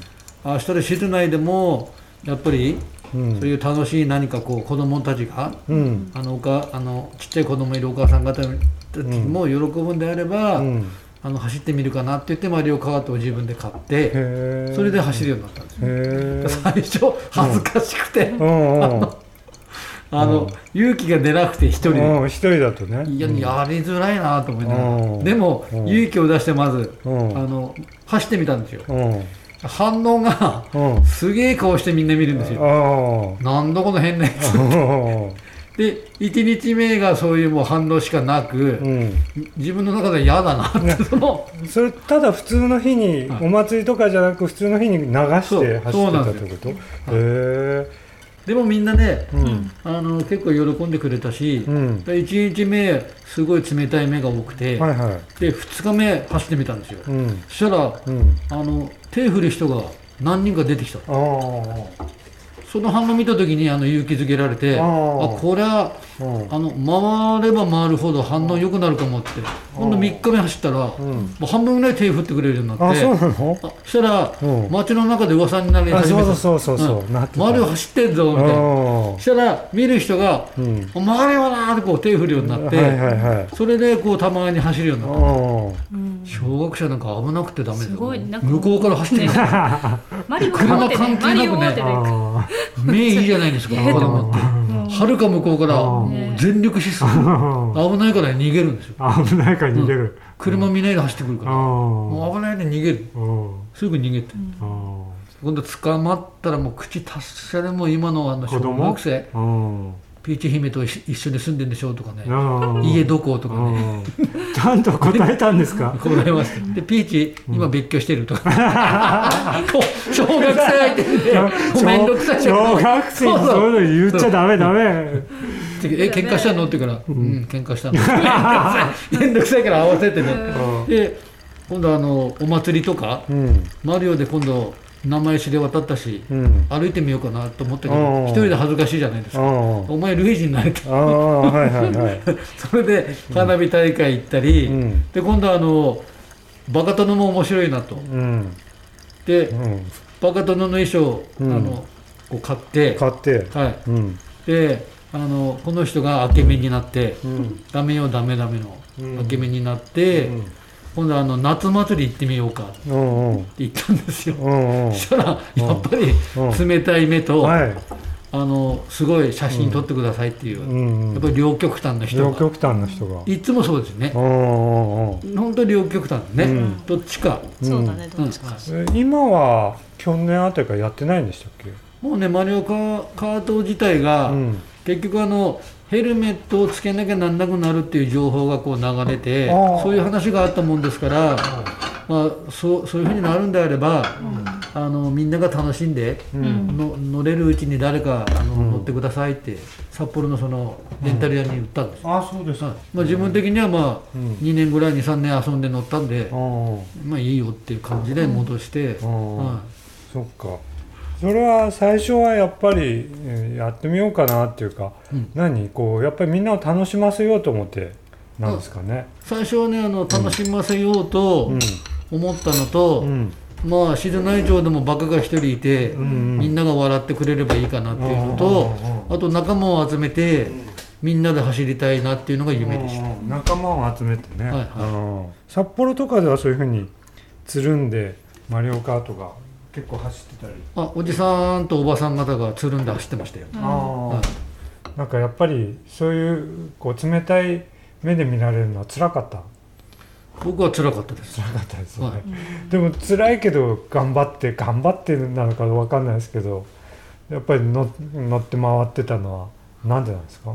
うんやっぱりあの喜ぶ人がうん、たくさんいたんそうで、ですね。あ負けずに乗らなきゃなみたいな感じですよね。はいなんか石投げられたりとかはしなかったですか？石はなんか石はない石はない。石はない、煽られたのは1回だし、うん、あと罵倒はされたよね。罵倒された。ううん。んそれでも結構写真来たよね。うん。いいですか、うん。で目立つとあの恥ずかしいので、ん。目立たないで立ってたんですよね。そしたら並んでる横並びの人は気づかないんですけど、向こうにいる大噴煙関係の人とかみんな手みんな見て。うわーって。なんか来たってね。でも目立ったら困るっていうの面白いですね。そんな恥ずかしい。恥ずかしい。そそこが面白いところですよね、こそうその目立つ格好して言ってるんだけどやっぱ恥ず恥ずかしいんでしょ？だからね、俺よくさお前目立たないようにすると思って 目立たないようにするぞって言っても服装が目立つ顔してるし顔白いからうん。目目立っちゃうんだけどそこがすごいこう、俺最初話聞いて面白かったですよね、恥ずかしかった。恥ずかしいんですよね、なぜかといえば罵倒されるし、うん。そういうふうに見られたくないなうん。でも誰かが見つけてくれて、うんあの喜んで写真撮ってくれる人は歓迎だよと、うんでも罵倒はされたくない。そうだよね。だからね。そいつらにうん見られないように、うん。見つからないように言ったら変だけど、そいつらには見,、つか見つかりたくなく、うん。でも写歓迎する人たちには見つけてくれみたいな、うん。もうなんかこうすごいなんか心の葛藤そそこにそこが葛藤なんですよね。そうですね。でもほら静内生まれで静内育ちでずっとここにいたら、やっぱり地域のそういうしがらみみたいなのあるでしょ、はい。だからどっちかっていうとお俺はそういう人ってあんまりそういうふうに目立たない方にね行くんじゃないかと思うんだけど目立つ方ちょっと目立つ方に行ってます行ったんですね。やっぱり静内のためにと思ったしこう静内をこう一人ぐらい楽しませる人間がいてもいいかな、確かにね。そう思いました。正直言ってね、はい。びっくりはしましたよ、はい。なんでその人口の割合に対する マリオの台数じゃないけど、はいはい。札幌とかだったら分かるけどえ静内で、い。るはずないんですよ、うんで苫小牧も一人は走ってるっていうのは聞いたけど苫小牧でも一人なんでしょ？はい。苫小牧はある程度都会じゃないですかこう言ったらあああれは誰々だねって気づかれないぐらいのとこだと思うんだけど、はいここだったらすぐバレるでしょ、でもね最初バレなかったああそうでしょ誰にも言わないで走りましたあ謎。謎。でも。どっかから来たと思う思うじゃないですか。なんか静内じゃの人じゃなくてだ苫小牧から来てるとかね。別なところから来て走ってってるんだなっていう、ねそういう感覚なんだ。と思うで誰だろうそうみたいな。だから止まって話しかけられたらうん「苫小牧から来たんですか?」とか。ああなるほど札幌から来たんですか？うんいや静内ですよ」ってうん言ってみんなびっくりして。い。やそう。それがすごかったですね、い。だから葛藤はあるんですけどやっぱり喜んでくれる人がいるんであればうんあの自分は乗らなきゃと思ったしうん。あのうん。うん。ま負けないっていうか自分に負けちゃいけないなっていう。なうん。なんていうんですか。うん。変なこううん。正義感に似たようなうん。こううん。自分がやらなきゃ誰がやるみたいなうん。感じですね。確かに同じようなことをやる人は一人もいないですよね。いないよね。うん。だボンボン出てもいいような気したんですけど、うん。若いメンバーとか、うん。でもなかなかいなかったですね。ね。だから札幌とかだとほらあまあ、うん。人口多いし他人が多いから、はそういう人がいてもしねあれかもしれないけどここだと、ああそこのあ谷口さんね っていうふうになるでしょ、最初はでもね、ねみんな分かんなくてね、ああもう誰だい誰だってやそりゃそうでね、すよねきっとね。もうすんごい噂になってね、そうでしょうね。自分が面白かったでしょ。面白かった。ほら分からない。そりゃ分かんないわ。でそのうちバレてきて、うん。で建築関係設備屋じゃないですか。うん。建築関係のやつがすれ違ったら冷たい目で、あバカだ。みたいな何？何それは？何？衣装着てない時に？来てる時。あ着てる時にね。あそこの時点でもう分かっちゃったの、もう有名になっちゃった。有名になっちゃって。バレちゃった、あでもいい面もありましたよ、うん。あのお客さんがあうん「何何何？マリオあんただっちゅうんじゃないああかはいはいはい。うち来てくれや」とか、うん。すごいこううん。あのいろんな意味で仲良くなれたり。うん。マイナスよりプラスの方が多かったです、ね、あそうですか、はい。ああそれは良かったですね、うんねマイナスで誹謗中傷ばっかりだったらね。いや乗れないですよそうですよね。心折れちゃうんなるほどね、うん。ということは谷口さんもなんかこの町がはい。盛り上がっていないっていうふううな、上がってないですね。そういうそういう感感じるんですね。そうですね。役場自体も終わってるし、終わってる、もう最悪ですよね、うんやっぱりいるんですよ中に、うん。この町をこう変えていくっていうかね。そうですね。盛り上げていきたいっていう人は地味にいるんですけど、うんうんなかなか町にしても。うん。例えばボランティアで、うん。あのみんな来るから、うん。ね、あの営業活動はマリオ・ルイージはできないですけど、うん。例えばあの、ね、あのごきげんよう、ね、あのうん。ウェルカムみたいにね、うん。あの協力させてもいいじゃないですか。うんうん何かやらないとこの町はもうしぼむ一方だと思うんですね。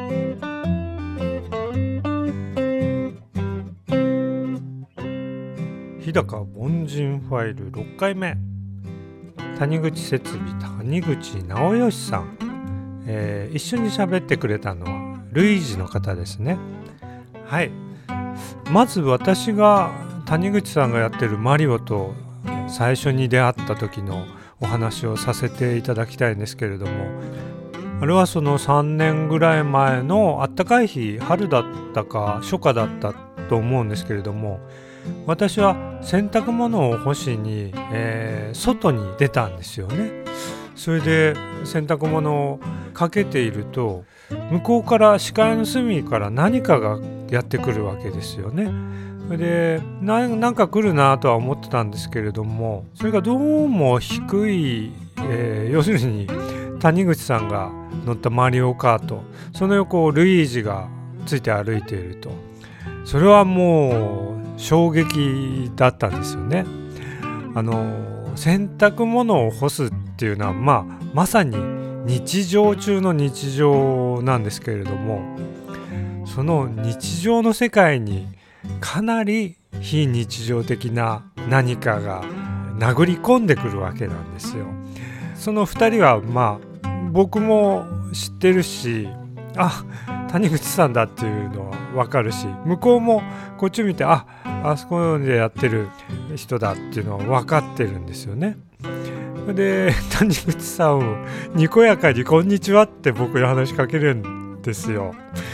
それで僕はですねその時の気持ちは何とも表現しようがないんですけれどももう僕の日常を守りたかったんですよね。でも幸いなことに、まあ、日常的な「こんにちは」っていう言葉をかけてくれたんで僕もなんとか「こんにちは」としか返すことができなかったんですよね。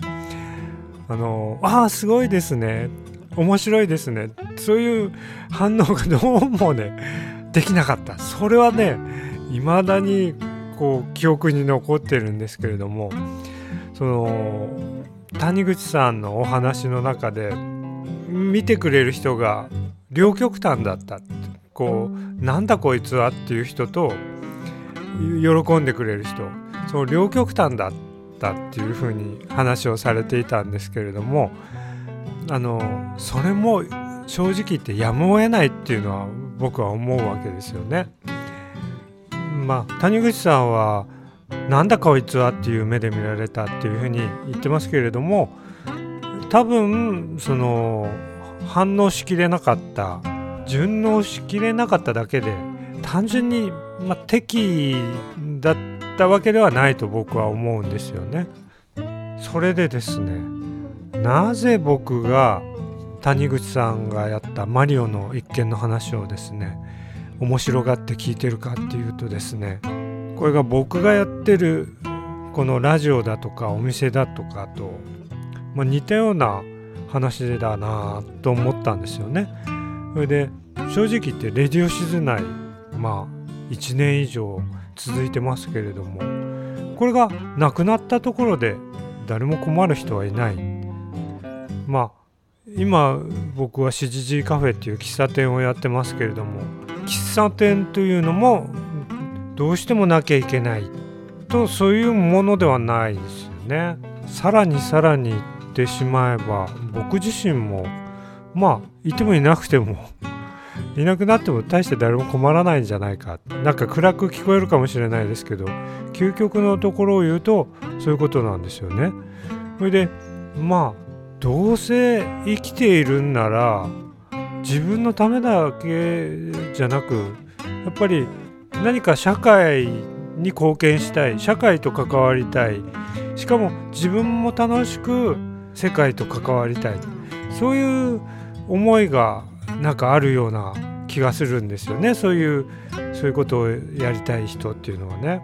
全然違うかもしれないですね。怒られるかもしれないですけれども。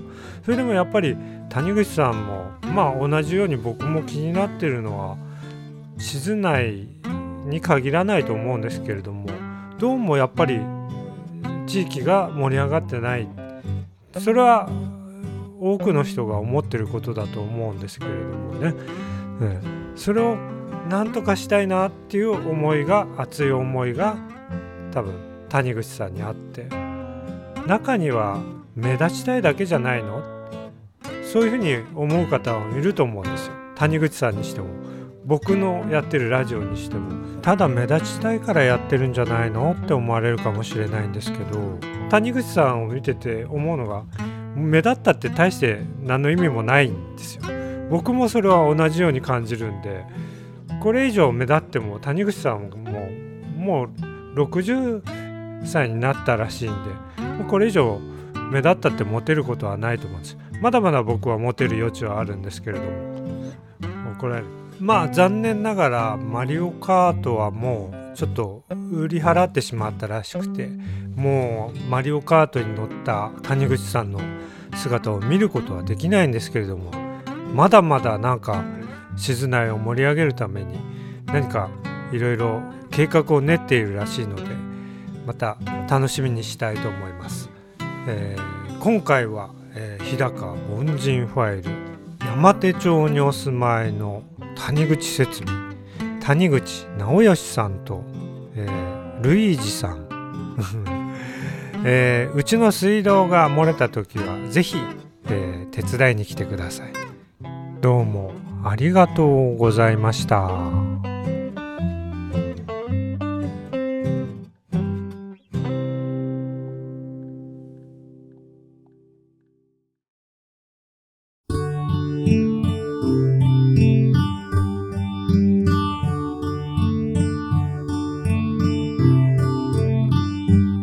ディオ静内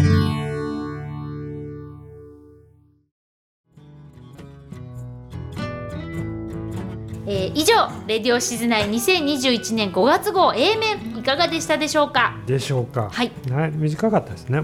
短かった？そうですね。谷口さんの話面白かった。僕は面白かったんですけど。あそうですか、えー。久しぶりなんでちょっとね楽しみですね。ああ、そう、ボンジュファイルがね。うん。うん。はいはいはいはい。ありがとうございました。うん。そうですね、はい。うん。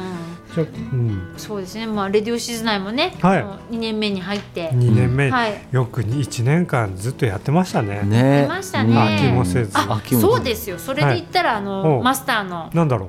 同心の記事を読ませていただきましたよ。あーそうですね。静内にねね。続けることが、うん。あの目標だっていうことで、うん。そうですね。はいはい。うん。うん味わい深い文章をうん。毎回毎回、ね毎回ねうんいいですいよね。やいいですうんよ。上手ですよね。上手ありがとうございます。ありがとうございます。あれですけど、はい。はい。はい、うん。ね。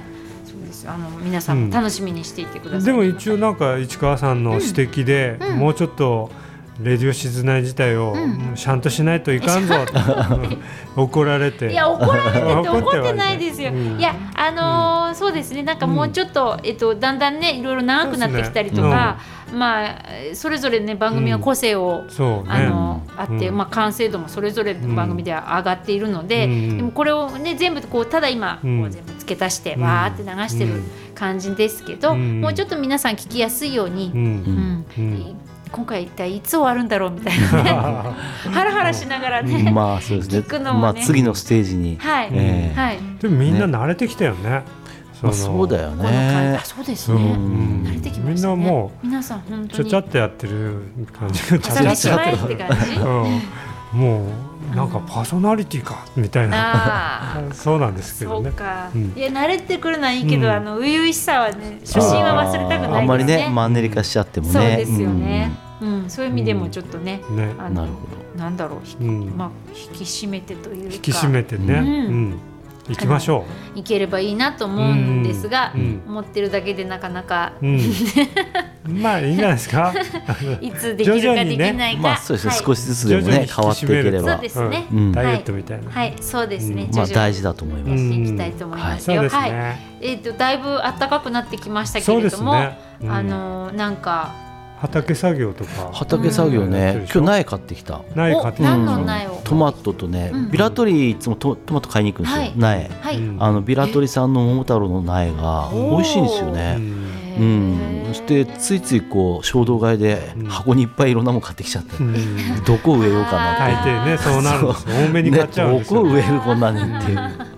僕もね困ってます。裏にねこのぐらい狭い畑作ってね、え自給自足？それだ最後お米で。だから無理だって そんなそれだ面けさっき豆とトウキビだけ植えたあ豆とトウキビ、うん。豆とトウキビ。好きだもんね。好きだよ。美味しいよトウキビ。あれさえあればね生きていけるんじゃないか。えー、あでもまあなるほど。そうですようねん、まあそれだけでも楽しいですよね、楽しいですよね、市川さんとこも家庭菜園ぐらいはやってるの？家庭菜園はやってないんですけど、やってないんだ。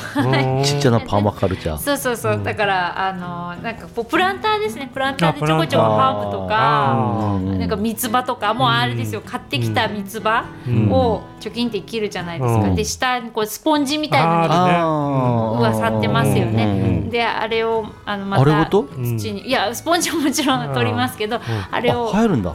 うんまあマイツバ結構強いもんね。生えるんですよね。あれをいやうちの主人がそういうの大好きで大好きそのなんかうん。だからなんか貯金って切ったやつを、うん。そこから発芽させるとか発芽っていうかはそういうの大好きで、うん。でレタスとかも、うん。あのまあ、最初苗買ってきたけどるほど。種がこぼれて落ちると、うんうんぶわーってつ増えるよね。次の年いっぱい出るんですよ、うんこぼれ種で,、うんでそういうの全部こうまた移植して、うん。それぞれプランターとかにあ入れる移植して、もうレタスがどんどん増殖するんですよ。いいね。うん。うちでなんかプランターでやってうまくいかないんだよなあー。うん。なんかでもあの庭先ハーブじゃないですけど、うん。ちょっとそこにキッチンのすぐそばにあると助かりますよ、ちょっとした時いいよに、ねはい、うんはい。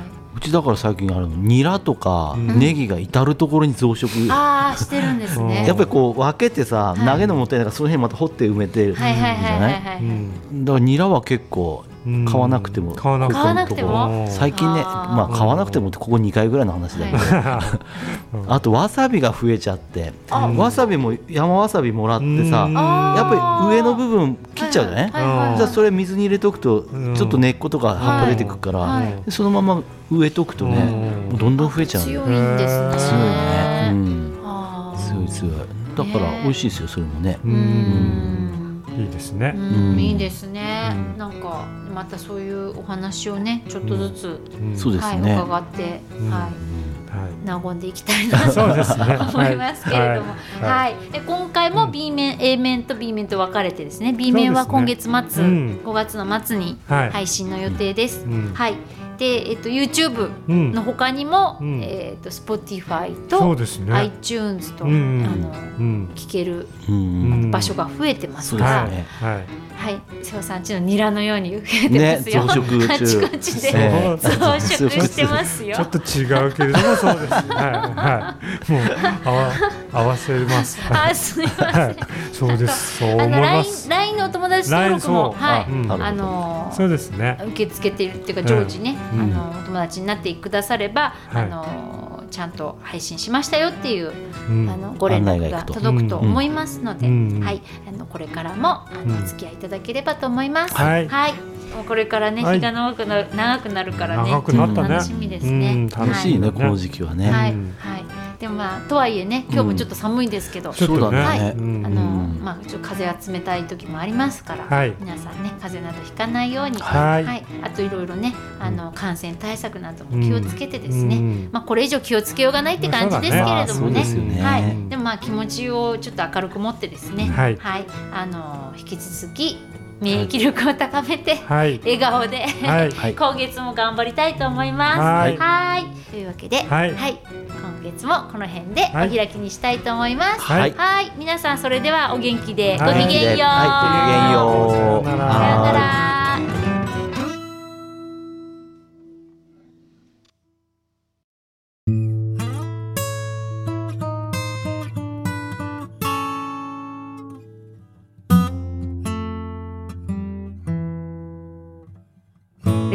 静内